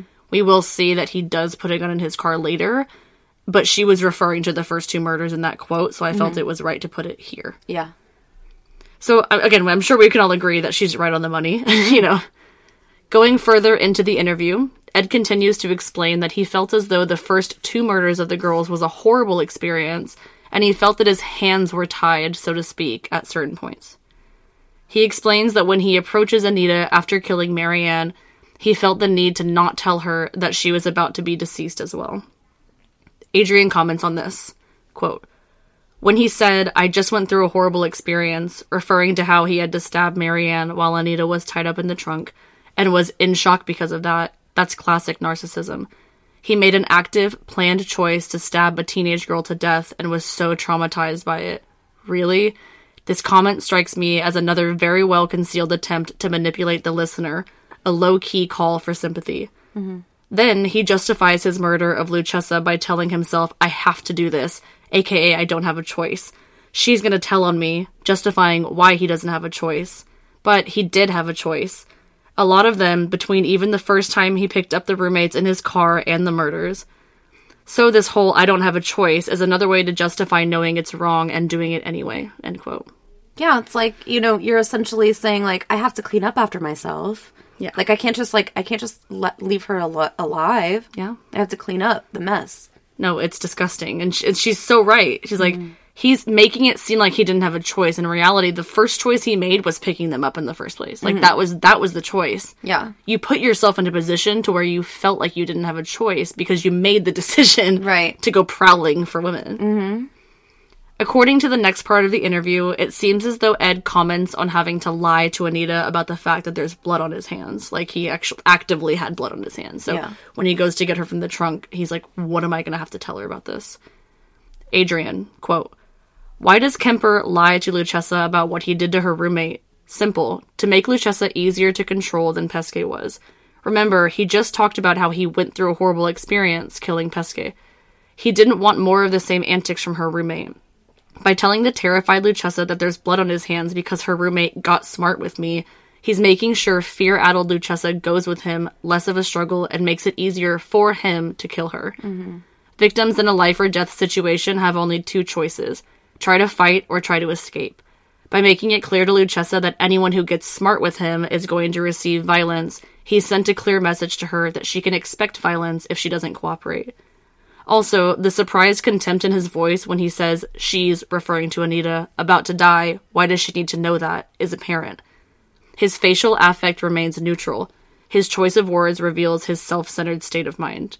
What he's actually saying is, why does she even think what she wants to know matters? I'm going to kill her. This is about me and what I want. It inconvenienced him to have to answer Luchessa's question. She interrupted his fantasy, end quote. Gosh, again, like, so good. It's so good. And it's like everything that I think when I look at an interview or whatever, like, mm. I'm not as educated as her, clearly. Like, she's a criminal psychologist license and all that stuff. But it puts everything that I, like, want to say or want to think, like, into words. And it reminds me of the behavior panel. Yeah. And it's it's super interesting. Will you speak on that just for a second, just for the listeners? Sure, yeah. Behavior Panel is a group of four guys. They're F B I profilers. They're body language analysts, linguistics analysts. And um, like I said, they work for the F B I and the military, um, doing interrogation tactics. But they look at footage, most notably, like, one of my favorite ones to watch over and over and over again is the Amber Heard one. I know oh, it okay. like like the back of my hand. I've only watched a few, but I have seen the Patsy Ramsey, JonBenet Ramsey's mom oh, interview, yeah. and that one was really interesting. The Burke Ramsey one is really interesting. I know, Her I was going to watch that one next. Oh my gosh. And they, so they, again, they, they show clips, and then they dissect the clips, mm-hmm. uh, again, linguistically, phys- like their body language and everything like that. Um, what speculate uh, on certain, at certain times, what their background might be, based off of what they're experiencing yeah. by what they're watching. And the Amber Heard one is really interesting to me. It is not the Johnny Depp Amber Heard trial that we all watched as a nation just a few years ago. It's the one a few years before that. I think it was two thousand fifteen or sixteen, mm-hmm. where it was like in the U K, it was, I think, Sunset magazine or something. It was another defamation case. Um, this one was lesser known. And her, she's sitting in this room, you know, it's it's very just like a, a blank wall behind her, and they're filming her, and it's a deposition, and her lawyers start arguing with these other lawyers, and she just looks to the left, looks to the right. She's like chewing gum or something, and she looks bored. And I don't remember who it was either. I, I want to say it was Chase, um, or maybe even Mark. I don't remember. One of the guys says, look at how calm she is. She is so used to discourse. Yeah.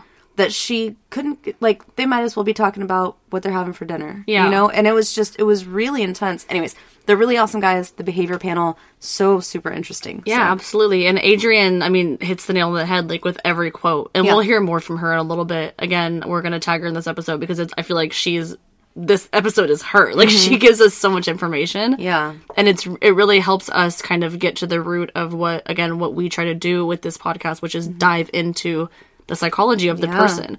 So it's really interesting that we got a lot of information from her on this. It is. And I think that, like you said, it's it's everything that you think. It's, it's why do I feel uneasy about this person? Mm-hmm. And then someone comes along and puts it into words. So, like, and you're like, I'm educated on that this. Makes Let sense. Me tell you. yeah. yeah. That makes total sense as right. to why that person makes me feel heebie-jeebie. Ew, the full body heaves. On the evening of September fourteenth, nineteen seventy-two, four months and one week after the killings of Mary Ann and Anita, Ed picked up a fifteen-year-old dance student by the name of Aiko Koo. Aiko had been at dance class and was planning on taking the bus back home. When she accidentally missed the bus, Aiko decided her next option was to try and hitchhike home. Once in the car, Aiko pointed Ed to the direction of her home, to which he obliged. Ed began driving, but instead of taking her home, he began his journey to another remote area. Whoop, whoop, whoop, whoop. Wrong turn. Wrong, no, wrong yeah. Turn. Once there, Ed would pull a gun on Aiko. Shortly after this, Ed would exit the vehicle, accidentally leaving his keys in the process, and somehow locked himself out of the vehicle. She's locked in, though? Yes. Even though the gun was still in the car with her, Aiko would ultimately open the vehicle for Ed, most likely trying to follow his orders to avoid any negative altercation. Yeah. Because I'm sure he said that whole thing of, well, don't get smart with me, yeah. you know. Unfortunately, Ed had another sinister plan, and he would begin to strangle Aiko to the point of unconsciousness. After she was passed out, Ed would sexually assault Aiko and ultimately kill her. Following her death, Ed would put Aiko's body into the trunk of his car, but instead of immediately returning to his apartment, he decided to stop at a local bar for a drink. With her body in the car? In the trunk. Ed would later admit that once he exited the bar, he would open the trunk in the parking lot, quote, admiring his catch like a fisherman, end quote. That is fucking disgusting. That is so sinister. Like, I can't even. That's what I'm saying. Like, even with the girls where he was like, oh, they were fine specimens or yeah. whatever. Like, he thinks he's playing the most dangerous game or he something. He really is. And he, and he again, has this grandiose sense of self where he yeah. thinks that he's just getting away with everything. It's disgusting. Once back at his apartment, Ed would sexually defile the corpse before dismembering it and disposing of it similarly to his previous two victims. Following her disappearance, Aiko's mother would file a report with the police, even putting up hundreds of flyers in hopes of locating her daughter, but was never given a response on the progress of the missing persons report or any details regarding a search. Just for context, Ed is still consistently hanging out in the Jury Room bar at this time, chatting and being homies with the local police. Criminal psychologist Adrienne Arno comments on this part of Ed's later interview when he was describing himself as a normal, trusting person. Quote, Kemper's interaction with the police was much like his interactions with mental health authorities. It helped him sustain the high he experienced during the crimes. It's a power trip to be so close to the investigation. It's exciting to know something he's done is getting so much attention, not to mention how much useful information sociopaths like Kemper can gather to help them continue to elude capture, end quote. So true. Like, so you're kn- right. If he knows where, like, their heads are at, then he's like, oh, I'll be able to... Yeah. He's like, so what about this, um, this killer what is it? on the loose? The, what do they call him? The the, the, the co-ed co- killer? Oh, it's co- co- oh, it's co-ed? Oh. Yeah, it's the co-edman killer. Oh, I'm yeah. sorry, sorry, the co-ed killer. What a coincidence. What a coincidence. Ed was notoriously bad with money, and around this time, he would lose the ability to continue to pay rent, resulting in him moving back with his mother. Oh, great. Great. Yeah. Here we go again. So cute. Yeah. On January seventh, nineteen seventy-three, Ed was driving around the Cabr- Cabrillo College campus when he came across eighteen-year-old Cynthia Ann Cindy Shaw. He would drive the girl to a secluded, wooded area and fatally shoot her with a twenty-two caliber pistol. Once Cindy was deceased, Ed would bring her body back to his mother's home while she was out of the house. Oh, my God. So it's first with the roommate and now same yeah. thing with his mother's home. The balls, though. Oh, yeah. Ed would bring the body into his room and hide it in his closet overnight. Just went to sleep. Just casually. Casually. Yeah. Soup's cash. Like, she's a load of laundry that mm-hmm. he hasn't folded yet. When Clarnell left for work the following morning, Ed would take the corpse out of his closet and engage in necrophilia with it. He then removed the bullet from the body before dismembering it in his mother's bathtub. What? So ballsy.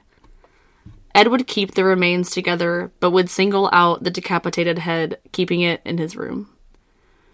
Over the next several days, Ed would engage in necrophilic acts with this part of the corpse. After a few days, Ed would bury the head in his mother's garden, intentionally facing it upwards as if it was looking into Clarnell's bedroom. Ed would later state that the reason behind this was because his mother, quote, always wanted people to look up to her, end quote. What the fuck? Isn't that fucked up? Bro. Like, this whole thing is fucked up, but that's fucked up. Like, he really hates his mom. Yeah. Like, he really does. Yep. Like... And he's just screaming for her to notice mm-hmm. this. Psychiatrists and Ed alike would later suggest in interviews that the women Ed killed were taking place of his true wanted target, his mother. Yeah. Ed would speak on this specifically, quote, my victims represented not what my mother was, but what she liked, what she coveted, what was important to her, and I was destroying it, end quote. Like vanity or, you know, being... wanted or desired or pay attention to or whatever. And that also kind of goes back to the whole wanting to capture and abduct and, and murder women that looked like they were maybe more well off than yeah. other women because he wanted something that resembled his mother. Right. And she was fucking prideful, probably. Mm-hmm. Ed would then dispose of the rest of Cindy's remains by throwing them over a cliff in a desolate area. Over the following few weeks, Cindy's remains would be discovered slowly after washing up shore. I guess there was water nearby. Investigators were covering everything but her head.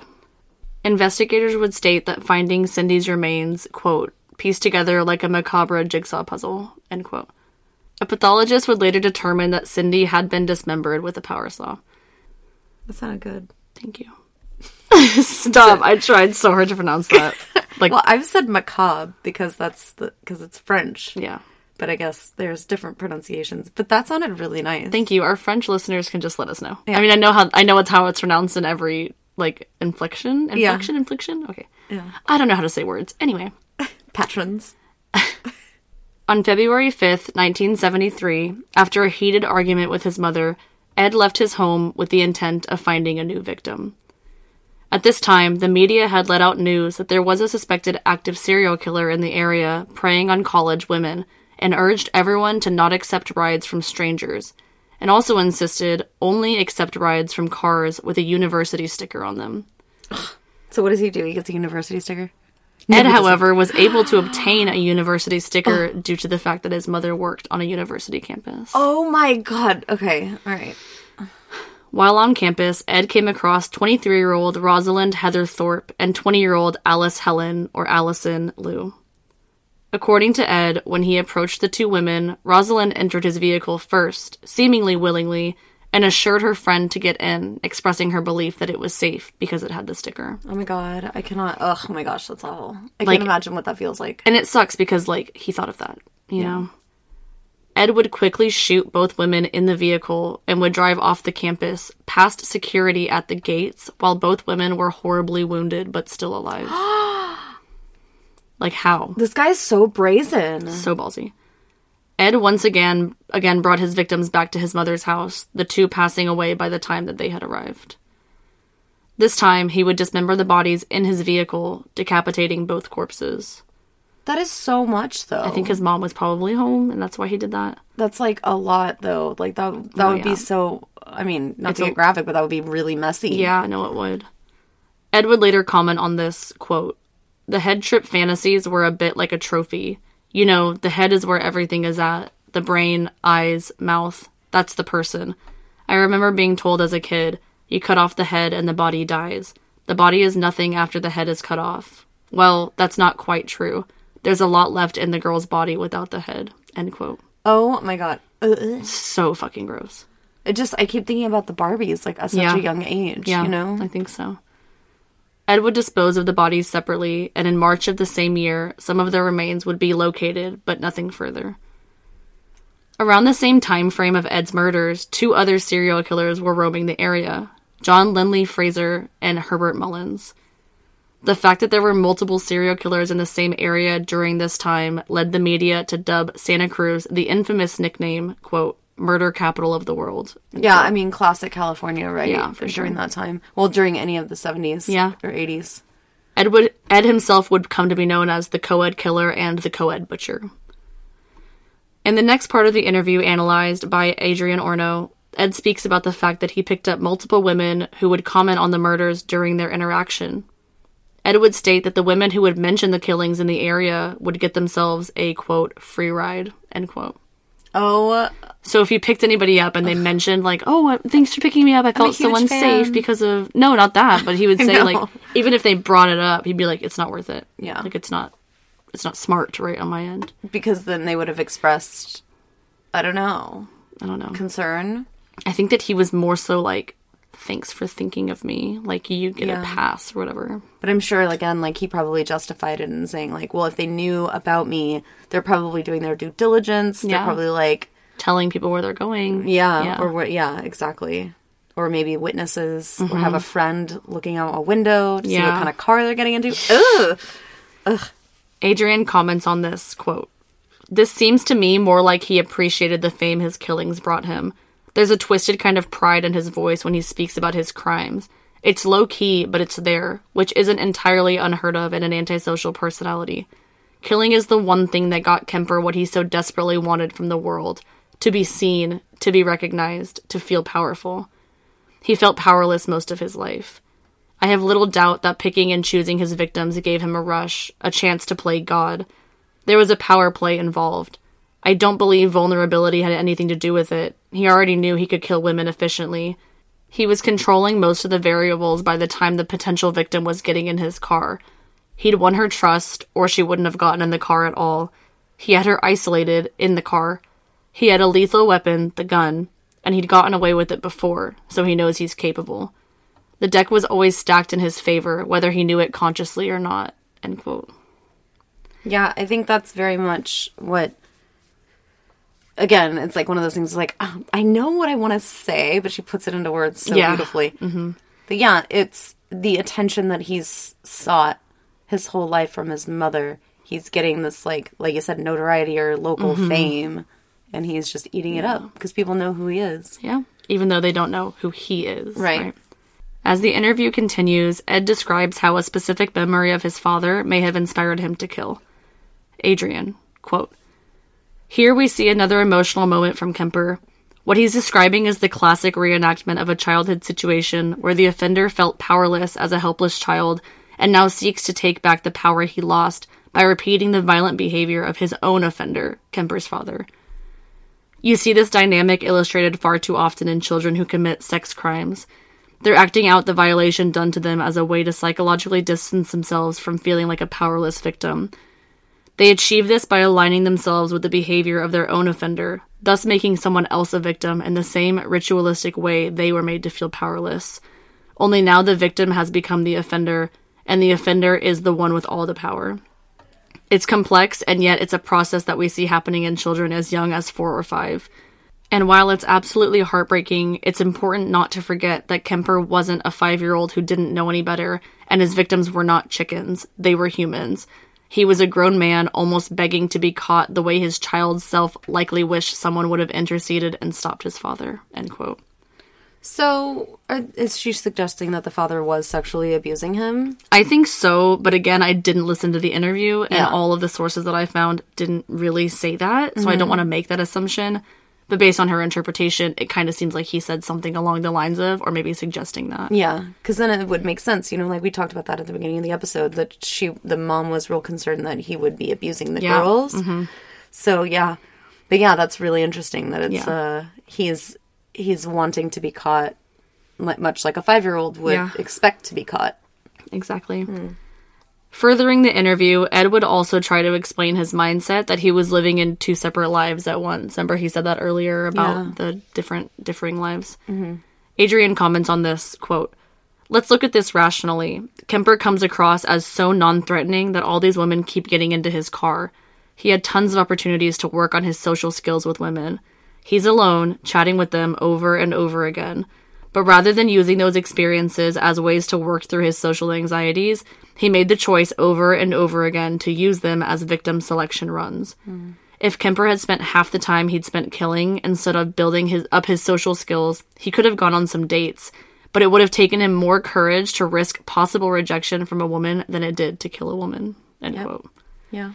Can't reject once you're dead. No, that's and that's what he was exactly saying. Yeah.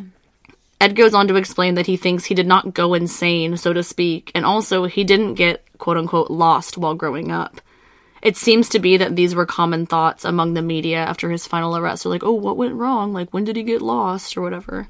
Do you think that for him he was more like, I'm a serial killer, but I happen to have this trauma in my past? Or do you think that he knew verbatim what he was doing and why he was doing it? I think that he was in denial about what happened in his childhood, and that's what caused him. I think the first, I think the former is yeah. what, like, he doesn't say, it, with all of his psychological, you know, education and his high I Q, I don't think that he's relating the two. Mm-hmm. I think he's like, yeah, I had a fucked up childhood, but, like, the only reason I'm killing is because of my mom, not because of anything else. Yeah. You know?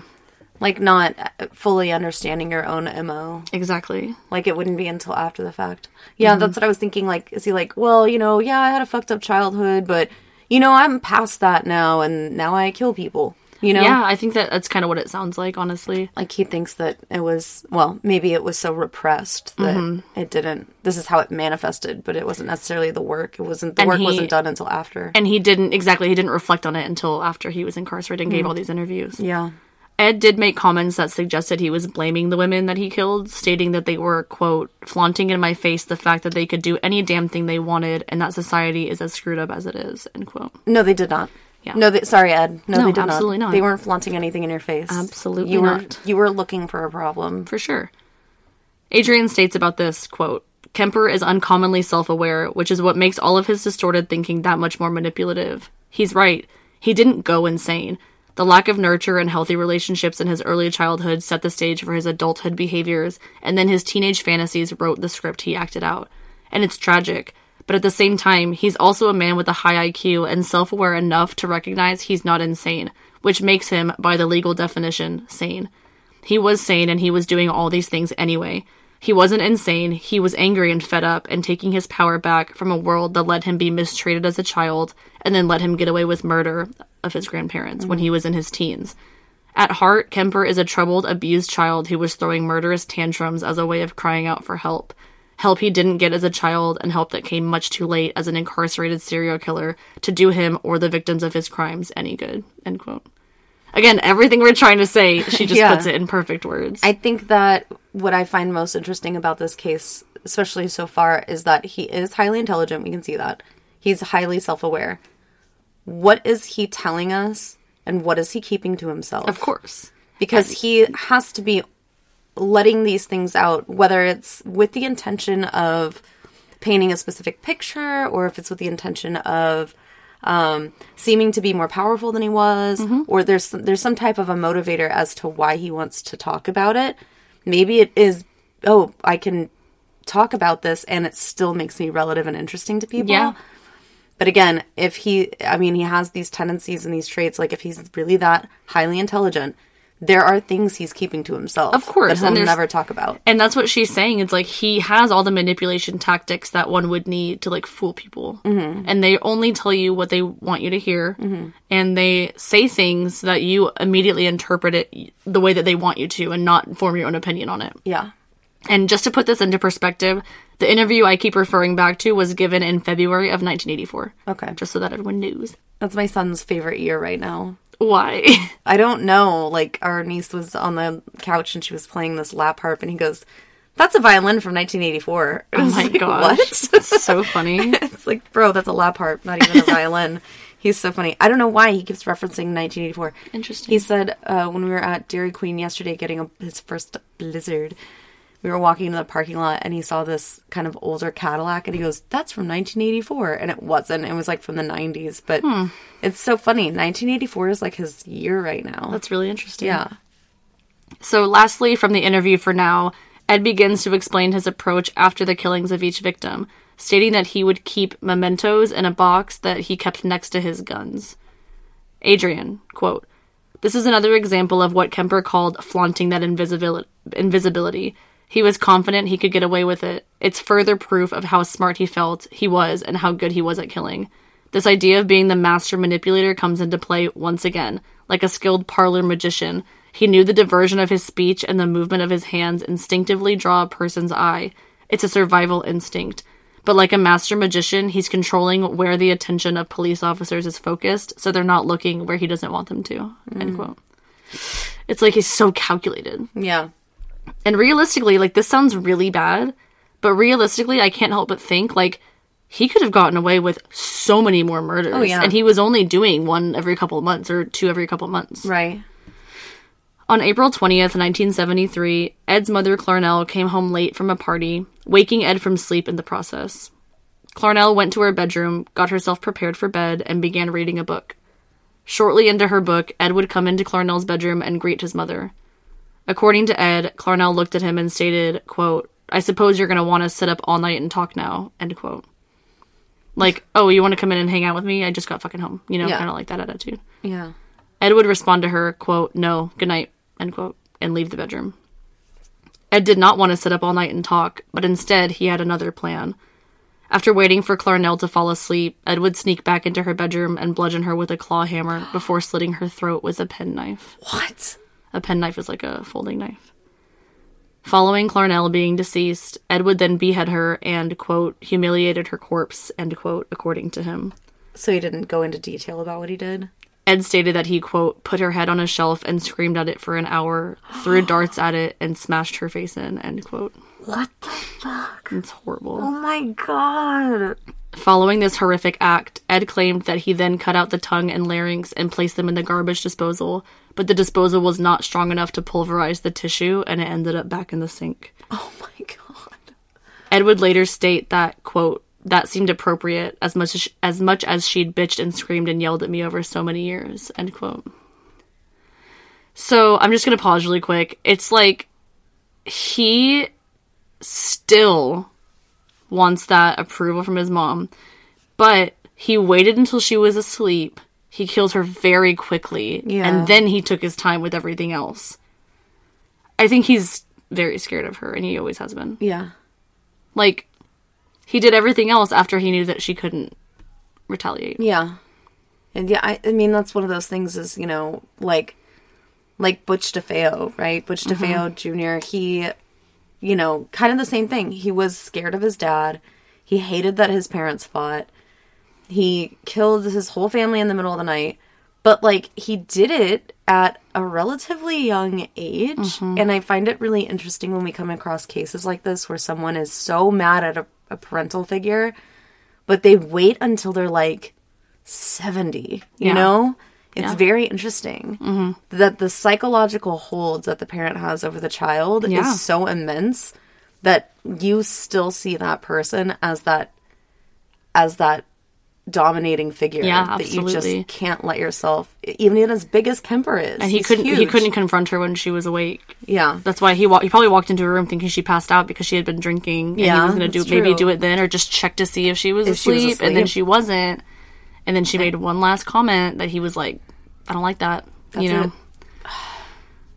After this heinous killing, Ed would hide what remained of his mother's corpse in a closet and went out to drink at a local bar. He would spend some time at the bar, and when he arrived back home, he would phone his mother's friend, fifty-nine-year-old Sarah Taylor, or Sally Hallett, inviting her over for dinner and a movie. Why? Mind you, it's like four a.m. at this point. Why would he do that? He had said, I guess that him and his mom wanted company, they couldn't sleep or something. I didn't see exactly what it was, but this was like his mom's like best friend. Yeah. Upon her arrival, Ed would strangle Sally to death, intending to create a cover story that the two women had left town together for a vacation. I was going to say, because who, who's going to be sniffing around? Yeah. It's going to be the best friend. The best friend's going to be like, I'm worried about my friend. I haven't heard from her. Mm-hmm. Ed would place Sally's body in a closet as well and clean up the scene of the home, erasing any sign of a disturbance. Could you imagine being the person at the bar that knows Kemper? Mm-mm. Like, this guy comes like I just in drank ti- with him. He looks tired every day, like he works in a fucking factory or some shit. And he's just killing people all day. And you you find out that he killed his mom, came to have a drink with you, probably bought you a fucking drink, and then went home and killed someone else. Like, are you fucking kidding me? Like, I just saw that guy. No, I'm totally that guy's alibi. He was there all night. No, he I was think there. he was there all night. I don't know. What remember. time did he leave, actually? Yeah. Ed would then, after cleaning up the house, write a note he intended to leave for police. It stated, quote, approximately five fifteen a.m. Saturday. No need for her to suffer any more at the hands of this, quote, horrible murderous butcher. It was quick, asleep, the way I wanted it. Not sloppy and incomplete, gents. Just a lack of time. I got things to do. Three exclamation points. End quote. He's like, hey, girlfriends, just to let you know, this is what I've been up to. B R B. Who's all gonna be there? Yeah. Yeah. Referring back to the interview, Ed would describe the moment that he knew he would kill his mother.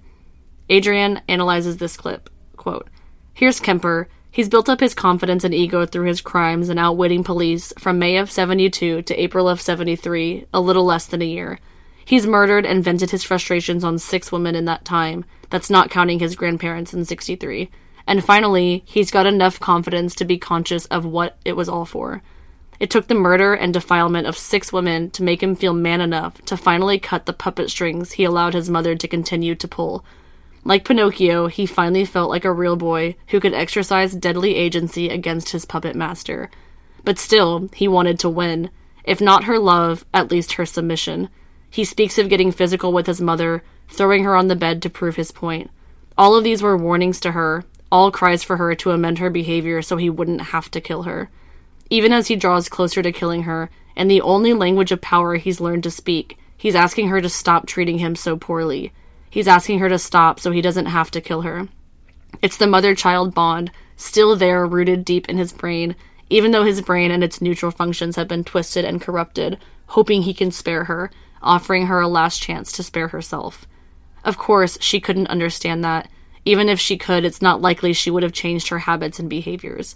He knew better the whole time, but to realize that in the end, every choice he made to destroy his own life and the lives of so many people was all done so he could give his mother the chance to redeem herself.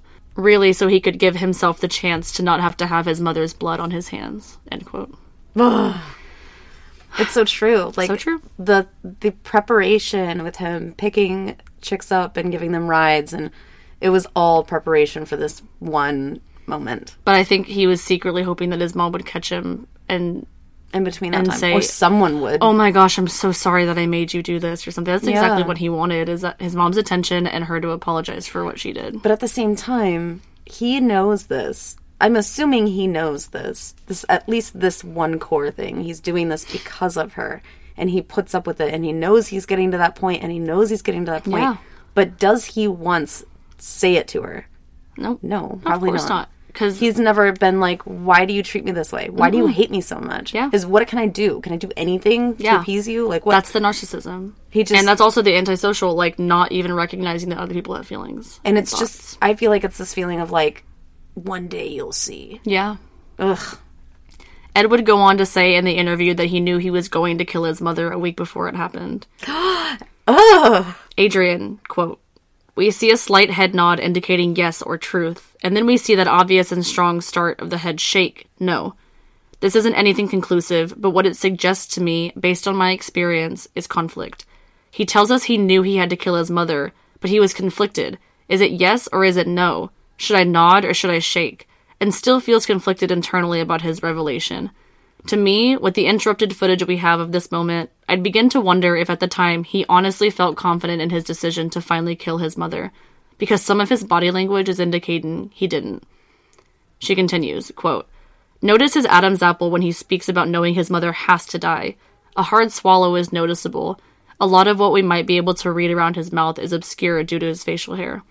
A hard swallow like this is a nonspecific anxiety indicator. Kemper feels very anxious when he recalls his actions the day he murdered his mother and does a very good job of hiding most of his anxiety. But again, the body will always show you the truth in these little moments if you're looking closely. At time four forty-nine, we see his anger evident in the lowering and pulling together of his eyebrows as he recalls his mother lying there reading a paperback. Something about the casualness of just coming home drunk and reading enraged Kemper at the time. In addition to anger, we see a layer of contempt in his face here as well.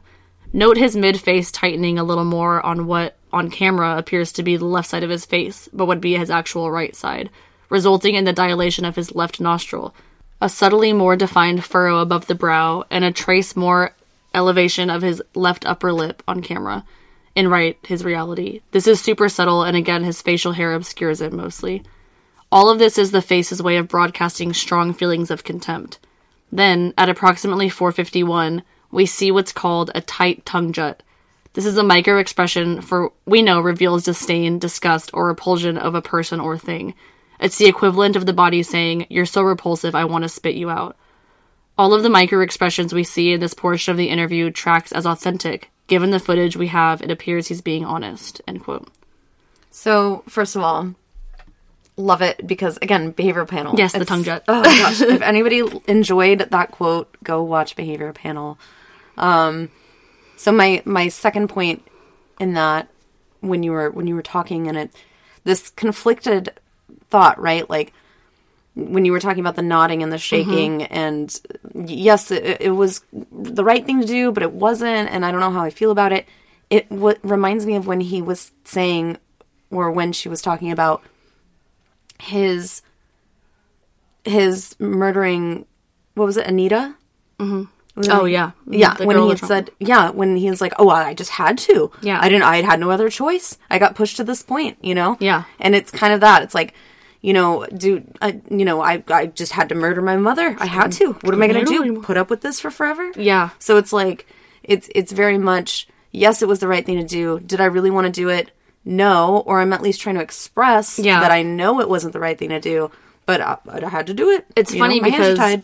Because of his knowledge in, in psychology, he thinks he knows the correct way to present himself physically mm-hmm. so that people believe him. Right. But you can't fake those specific emotions that you have, mm-hmm. even if he is antisocial personality. He has emotions internally about his own actions. Maybe right. not about other people's feelings or whatever. Mm-hmm. But you can't fake that bodily you know, reaction, right? Yeah. So he's thinking, oh, I'm fooling all these people because I'm nodding or I'm shaking my head at the right times. Right. But Adrienne's like, well, no, because your tongue jutted out and your nostril flared. You know what I mean? Like, yeah, it's certain it's things matching. That you can't mm-hmm. control. Mm-hmm.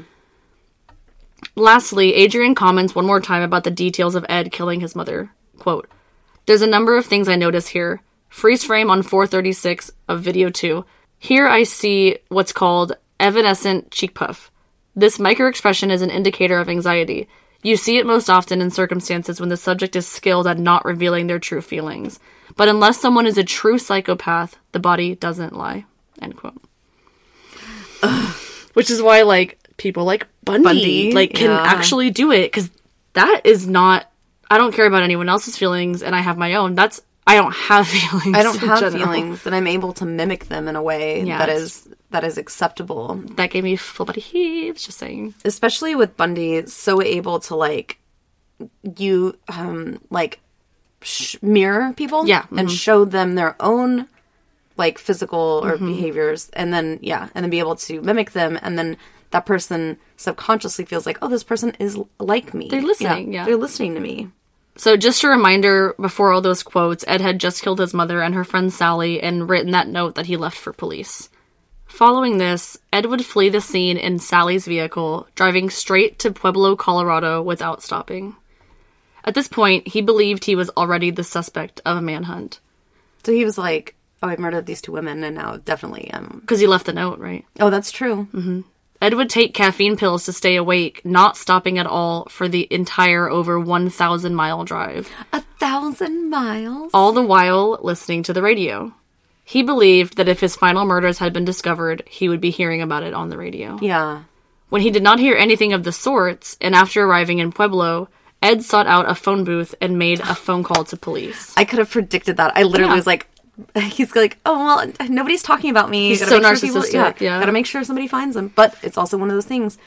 It reminds me of Robert Durst with the um, Susan Berman when he left the note for the police to find her because he cared about her. Yeah. So still, he cares about his mother enough well, it's also, for them to find her. Yeah, B T K leaving, like, a random cereal box in a random trunk, like, a bed of a truck in a parking lot, and like, then, like, you, you running back note? to the trash can where it was found. And he's like, I have to hide this somewhere else. You didn't get my note? So Ed would immediately confess to the person on the other line of the phone, the police department, about the murders, but they did not take his call seriously because the police knew the man known as Big Ed as a friend and certainly not capable of murder. They're like, like, oh, this is a joke. No way, it's him. Thinking it was a prank, the operator told them to call back at a later time. She's like, yeah, yeah, yeah, just call us back. Sure, yeah. You know what? Actually, I get off at four. If you could call at four fifteen, that'd be great. Yeah. Well, Ed would take this advice, and several hours later, he would call the police station again and ask to speak to an officer that he knew personally. He would confess the same shocking news to this officer, who told him to stay where he was and wait. Mm-hmm. Ed would comply, and officers would arrive to take him into custody. In this part of the interview, Ed talks about his contemplation when it came to turning himself in. Hearing this, Adrienne states, quote, "He turned himself in when the story was over. He won the game, and he lost. He won in that he proved his power to his mother, and he lost in that he knows he has a deeply held desire to win his mother's approval and love. It's what has driven him since he was a child, and now what does he have? Kemper lived so long fueled only by contradictory drives, the first being the drive to have his mother's approval, and the other being the drive to punish his mother for withholding her approval. Without the strings or a puppeteer, Pinocchio's not sure what to do when he's not performing. His entire world paradigm was built on either longing for or raging against his mother. Now that she's gone, he doesn't know who he is or what to do. At first, he didn't want to give up his freedom, but after killing his mother, perhaps he realized the freedom he thought he had was an illusion. He had always been, and now always will be, a prisoner of his mother's dysfunction. Whether the reason, he tur- whatever the reason, he turns himself in because he didn't have the will to keep going anymore now that he'd killed her." End quote. Yeah, what do you do? You go start a new chapter. You go find a new antagonist. You're not mad at anybody anymore. They're You're not, not mad. They're not here. You're going to what? Continue to kill co-eds? But the whole point of it was to rage against your mom? Yeah. I don't know. It's weird because, like, yes, maybe subconsciously he felt like he was getting back at his mom, but his mom, did his mom ever really know? No. Of course I mean, not. It's not like he was like, hey, I murdered eight people and now I'm going to murder you. Like, he didn't say yeah, that. Yeah, I don't think you know? he did. I don't know, it kind of reminds me of Mark David Chapman, too, where it's like this whole, although he was severely schizophrenic or on the schizophrenic spectrum. And, you know, but his climax was killing John Lennon. Mm-hmm. Then what do you do after that?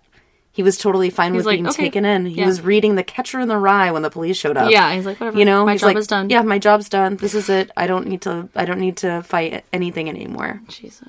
Yeah, it's true though. Upon being arrested, Edward verbally confessed to six additional murders of female college students. When asked in a later interview why he turned himself in, Ed stated, "Quote: The original purpose was gone. It wasn't serving any physical or real or emotional purpose. It was just a pure waste of time." Emotionally, I couldn't handle it much longer. Toward the end there, I started feeling the folly of the whole damn thing. And at the point of near exhaustion, near collapse, I just said, to hell with it, and called it all off. End quote. Keep in mind, he hasn't slept in like forty-eight hours yeah, at this point, too. Yeah, he's high off of caffeine pills. So I'm hearing in this quote, though, that it's his decision. He decided that he was going to be arrested, but he could have gotten away with it if he wanted. Yeah. It's he's like, no, it's my decision, because I... I called police and I turned myself in. You wouldn't have caught me. Yeah, it's an, an, another exercise of control. Yeah. So remember the seventeen-year-old girl that he got engaged to in seventy-three? Oh my god. They were still together at no, this point. This whole time? The engagement lasted over a year, but the girl broke it off when Ed got arrested. Yes! Uh, like, what?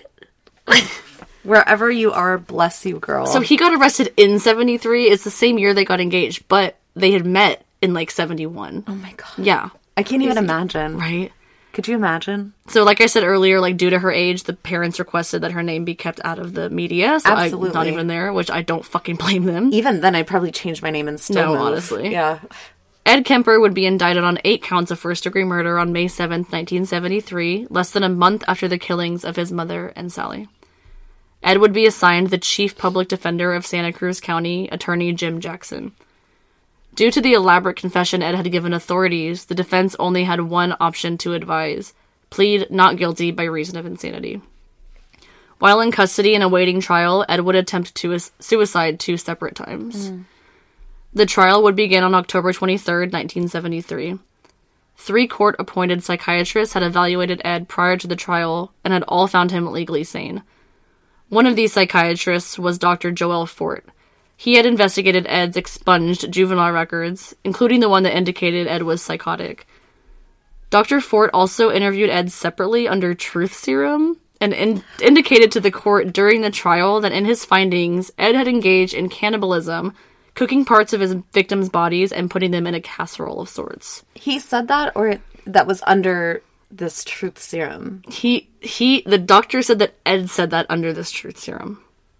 Although okay. this was his finding, Doctor Ford determined that Ed was fully cognizant in each case of murder and even added that Ed enjoyed the prospect of infamy that was associated with being labeled as a heinous murderer. Mm-hmm. Ed would later recant this confession that he cannibalized his victims. Okay, yeah, because it didn't really sound like that would be... It, it remi- like, okay, why? So when I hear truth serum, I think of, like, Buzz Lightyear in Toy Story, and he's like, I am Missus Nesbitt, and he's all like, woo, you know, like, yeah. I feel like that, and I feel like that's kind of like Ed. He's like, yeah, I cannibalized them, too, or whatever. I don't know. I don't know. That's not how he sounds at all. No, I know. It sounds like very James Bond, right? Like, you know, you're under a truth serum, Bond, yeah. and within ten minutes you'll be dead. You yeah. know? And he's like, oh, I ate people. Yeah, yeah, exactly. But I mean, there would be no, there, there would be no where, at least, I mean, we heard the story just now. Yeah. Where would that have come from? Because exactly. everything else is clearly intertwined. I think it was just like a as far silly as comment. Yeah. yeah. The state of California used the M'Naghten standard that stated that for a defendant to, quote, establish a defense on the ground of insanity, it must be clearly proved that, at the time of committing the act, the party accused was laboring under such defect of reason, from disease of mind, and not to know the nature and quality of the act he was doing, or if he did know it, that he did not know what he was doing was wrong, end quote. Which, he knew he was what he was doing. Of course. For more information on the insanity defense, I just wanted to pepper this in here. And M'Naghten, listen to our mental breakdown on this topic, because we did a whole episode mm-hmm. on the insanity plea and all that stuff. The court found that Ed appeared to have known that the nature of his acts were wrong and that he had shown malice aforethought. Also, I found out while doing this research that it's not malice of forethought. It's malice aforethought. Aforethought. I did not know that. Yeah. And I wrote it out. I was like, oh, I learned something new. Aforethought. On November first, Ed was given the option to speak to the court, and he took the stand. He would testify that he killed his victims because he wanted them, quote, for myself, like possessions, end quote. Like, you're not helping your fucking case here, buddy. I He's like, I just wanted them for myself. Case. He's not. He wants to be known as this infamous dude. Of course. He also attempted to convince the jury that he was insane based on the reasoning that his actions could have been committed by only someone that had a skewed mind. He would also suggest that when he was killing, another personality took over, stating it was, quote, kind of like blacking out, end quote. So he's claiming S D I D. I know, and I honestly fucking hate that. Well, multiple personality disorder at this time, but yes. yes. Yeah. I hate that, though, because it's like, you're giving, like, everyone that's being diagnosed with D I D, like, such a bad, like, clout over their head. Oh, like, that's sure. not how it fucking works, okay? I was watching a YouTube thing recently where it it was really strange, and I, it definitely did not feel like this perp- person was purposely doing this. Mm-hmm. There was this guy, and I think he killed his girlfriend or something, and he's in this interrogation room, and he's like, you talk about like Elliot Rodger being a being a like an anime villain. Mm-hmm. This guy was so animated, and he's like, I did not kill her, and like would like slam his fist, and it was this bizarre rage where like his body language didn't even match what he was saying. It was so strange.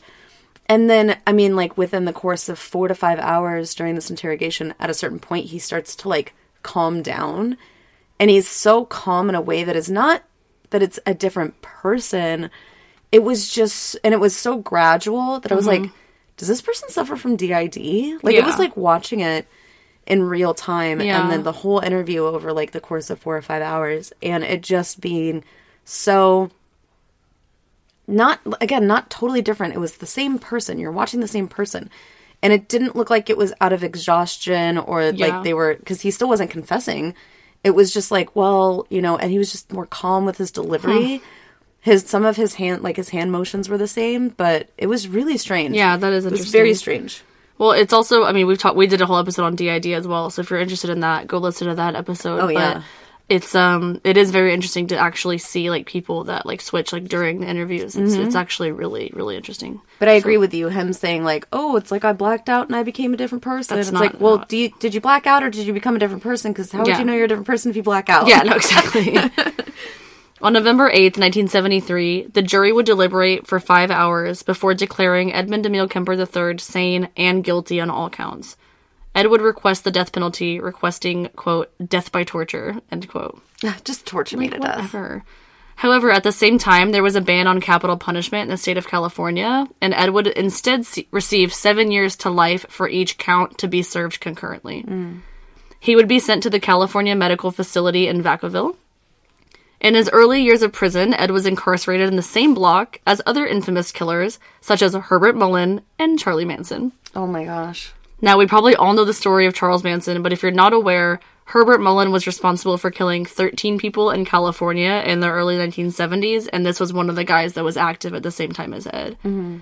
Ed was known as having a specific negative attitude towards Herbert, calling him, quote, just a cold-blooded killer, killing everybody he saw for no good reason, end quote. I'm Ed like, said that about him? About Herbert. About, like, uh, okay. So you're not just a cold-blooded fucking killer? No, he like, has a purpose. No, yeah. It's he he'll confess purpose. to things, yeah. but not to that. Yeah. Ed was known to manipulate and physically intimidate Herbert in prison, who stood just five feet nine inches tall, a foot shorter than Ed. Ed would also state about Herbert that he, quote, had a habit of singing and bothering people when somebody tried to watch T V, so I threw water on him to shut him up. Then, when he was a good boy, I'd give him peanuts. Herbie liked peanuts. No, he did not sing. That was effective because pretty soon he asked permission to sing. That's called behavior modification treatment, end quote. Which is fucking what? cringy. Like, what? Oh my God. Like, okay, Herbie likes peanuts is hilarious. Herbie likes peanuts. But that's called behavior modification treatment. He's not wrong. He's not. Like, He's, God, could you imagine if he used his powers for good? That's what I'm saying. He could have been an awesome psychiatrist. Yeah. Could have helped a lot of people. Today, Ed remains in prison among the general population and is considered a model prisoner. In fact, he was even in charge of scheduling other inmates for therapy appointments and has become an accomplished craftsman of ceramic cups. Like what? Like ceramic. Yeah, he realized he had a love for ceramic cups. Yeah. He would also shock people when he became a pro- prolific narrator of audiobooks for a charity program that prepared material for the visually impaired. Wow. In nineteen eighty-seven, a Los Angeles Times article stated that Ed was the coordinator of the prison's program and had personally spent over five thousand hours of his time narrating books with several hundred completed recordings. That's amazing. Obviously, we know that Ed granted plenty of interviews after he was incarcerated. The last quote I have from criminal psychologist Adrienne Arno is following interview footage of Ed, considering where he might be today if he had never killed in the first place. Adrienne states, quote, "What makes me say he knows it's a fantasy is the fact a number of other sociopath serial killers have had normal, mundane family lives as adult men. So it's not impossible to achieve, even with an antisocial personality. It's not impossible to achieve while still actively murdering people. Kemper's intelligent enough to have known he could have had it if he really wanted to. He'd proven to himself and the world he was a master manipulator capable of psychologically disarming women even in high-risk circumstances. And yet, without the hope of repairing his relationship with his mother, he didn't see the point in even trying." End quote. F B I profiler John Douglas would describe Ed after interviewing him as, quote, "among the brightest," end quote, prison inmates he had ever interviewed. He would add that he even personally liked Ed, referring to him as, quote, "friendly, open, sensitive, and having a good sense of humor," end quote. Ed was noted as saying at the end of another interview, quote, "There's somebody out there that is watching this and hasn't done that, hasn't killed people, and wants to, and rages inside and struggles with those feelings, or is so sure that they have it under control. They need to talk to somebody about it. Trust somebody enough to sit down and talk about something that isn't a crime. Thinking that way isn't a crime. Doing it isn't just a crime. It's a horrible thing. It doesn't know when to quit, and it can't be stopped easily once it starts." End quote. It's like, I have the full body heaves again, because it's yeah. like he had the six years in the mental institution, and he was doing miraculously. And now that he's been in prison for so long, he's doing miraculously. It's like yeah. he needed structure his whole life, it and he didn't me, get it. it and all he got it. was... ridicule and blame and whatever from his mom and his dad, and I'm not victim blaming, but god damn it, like, fucking put him up for adoption if you're gonna treat him like shit. Yeah. I, I think just, yeah, the incarceration thing, I just think back to that juvenile thing. I was like, oh, don't just get his record expunged. Yeah. And, you know, he killed two people and he's twenty-one years old, but I mean, he doesn't even have a felony. Yeah. He can purchase a gun, you yeah, know? No, I mean, just true. Things like that just kind of. It's very true. It's, yeah. It's just, it's hard because, again, it's like, it's it's completely nurture in this, in this instance, I think. Or the lack thereof. Yeah. Ed would first become eligible for parole in nineteen seventy-nine. He would be denied parole that year, as well as being denied parole hearings in nineteen eighty, nineteen eighty-one, and nineteen eighty-two. Ed would waive his right to a hearing in nineteen eighty-five. In eighty-eight, he would attend his next hearing, where he was denied as well. Following this, Ed would state, quote, "Society is not ready in any shape or form for me. I can't fault them for that," end quote. In ninety-one and ninety-four, Ed would be denied parole again and waive his right for a hearing in ninety-seven, two thousand two. And in two thousand seven, Ed would attend the hearing once again, being denied. How do you think that feels for him after after having killed these women so that he wouldn't have to be rejected, but yet he keeps going to these parole hearings? Yeah. And he keeps getting rejected. Prosecutor, I think it's Adrienne Simons, stated about this hearing, quote, "We don't care how much of a model prisoner he is because of the enormity of his crimes," end quote. Yeah. I, I, I mean, mean, he'll never get true. out. In two thousand twelve, Ed would waive his right to a hearing once again. In twenty fifteen, Ed would be declared mentally disabled after suffering a stroke, and he would retire from the narrations of the audiobooks. Oh, wow. In twenty sixteen, Ed would receive his first rule violation report ever for failing to provide a urine sample during a routine checkup. You think he didn't know what was going on? Probably. In twenty seventeen, Ed would be denied parole yet again. The next time Edmund Emil Kemper the third will be eligible for parole will be in twenty twenty-four. I know. twenty twenty-four! It's like, it's like in a month. So that is the story of Edmund Emil Kemper the third. I want to give a huge, huge shout out to Kellie Kreiss, Ranker's author of the article that we found so much good information on, and an even bigger shout out to Adrienne Arno for her direct quotes that helped literally make this episode possible. I feel like that's the first time I've ever found something that I related to so much, and that yeah. related to the podcast so much. I was yeah. like, I cannot, I didn't skip any of those quotes. Like, I put every single one in there, mm-hmm. and I did it on purpose because I wanted all of that, like, information yeah. to be there, and thank you for providing that. Honestly, that, that really made this episode that much better, I think. Yeah, for sure. But yeah. Oh my gosh. I am so grateful I didn't cover this case. Dude, uh, ten thousand words, by the way. That whole episode was ten thousand. Well, more, because we bantered. Yeah. So I just said t- more than ten thousand words. It's amazing. Last couple hours. And this is um one of our, I mean, this we haven't had a two-hour episode in a long time. Yeah. This is one of our two-hour episodes. Especially on a, on a, uh, a an a- accessible episode for everyone. Yes. So, yeah, really excited about that. Yeah, absolutely. And to you guys that answered our poll about the episode ideally being two hours, here you go. Sorry. Here it is. Yeah, all three of you. I see you, Tyler, and I see you, Brady. I'm the only one that voted for less than thirty minutes. You're as a so joke. Funny. I'm hilarious. Okay, I think we gotta wrap it up. Oh, man, it's late. It's it a late, late one. But thank you guys for sticking. Open a, crack open a wacklow. Yeah, we're gonna get a wacklow. Well, thank you guys for sticking with us yes. for this episode. If you're still here, we absolutely love you guys and admire your responses and mm-hmm. all the stuff that you send us and reach out to us and all that stuff. And yeah, we look forward to talking to you next time and hopefully getting some of those requests yeah. finished. Absolutely. If you like what we do, check out our Patreon. Tier two and three gets extra episodes every month on the twenty-ninth.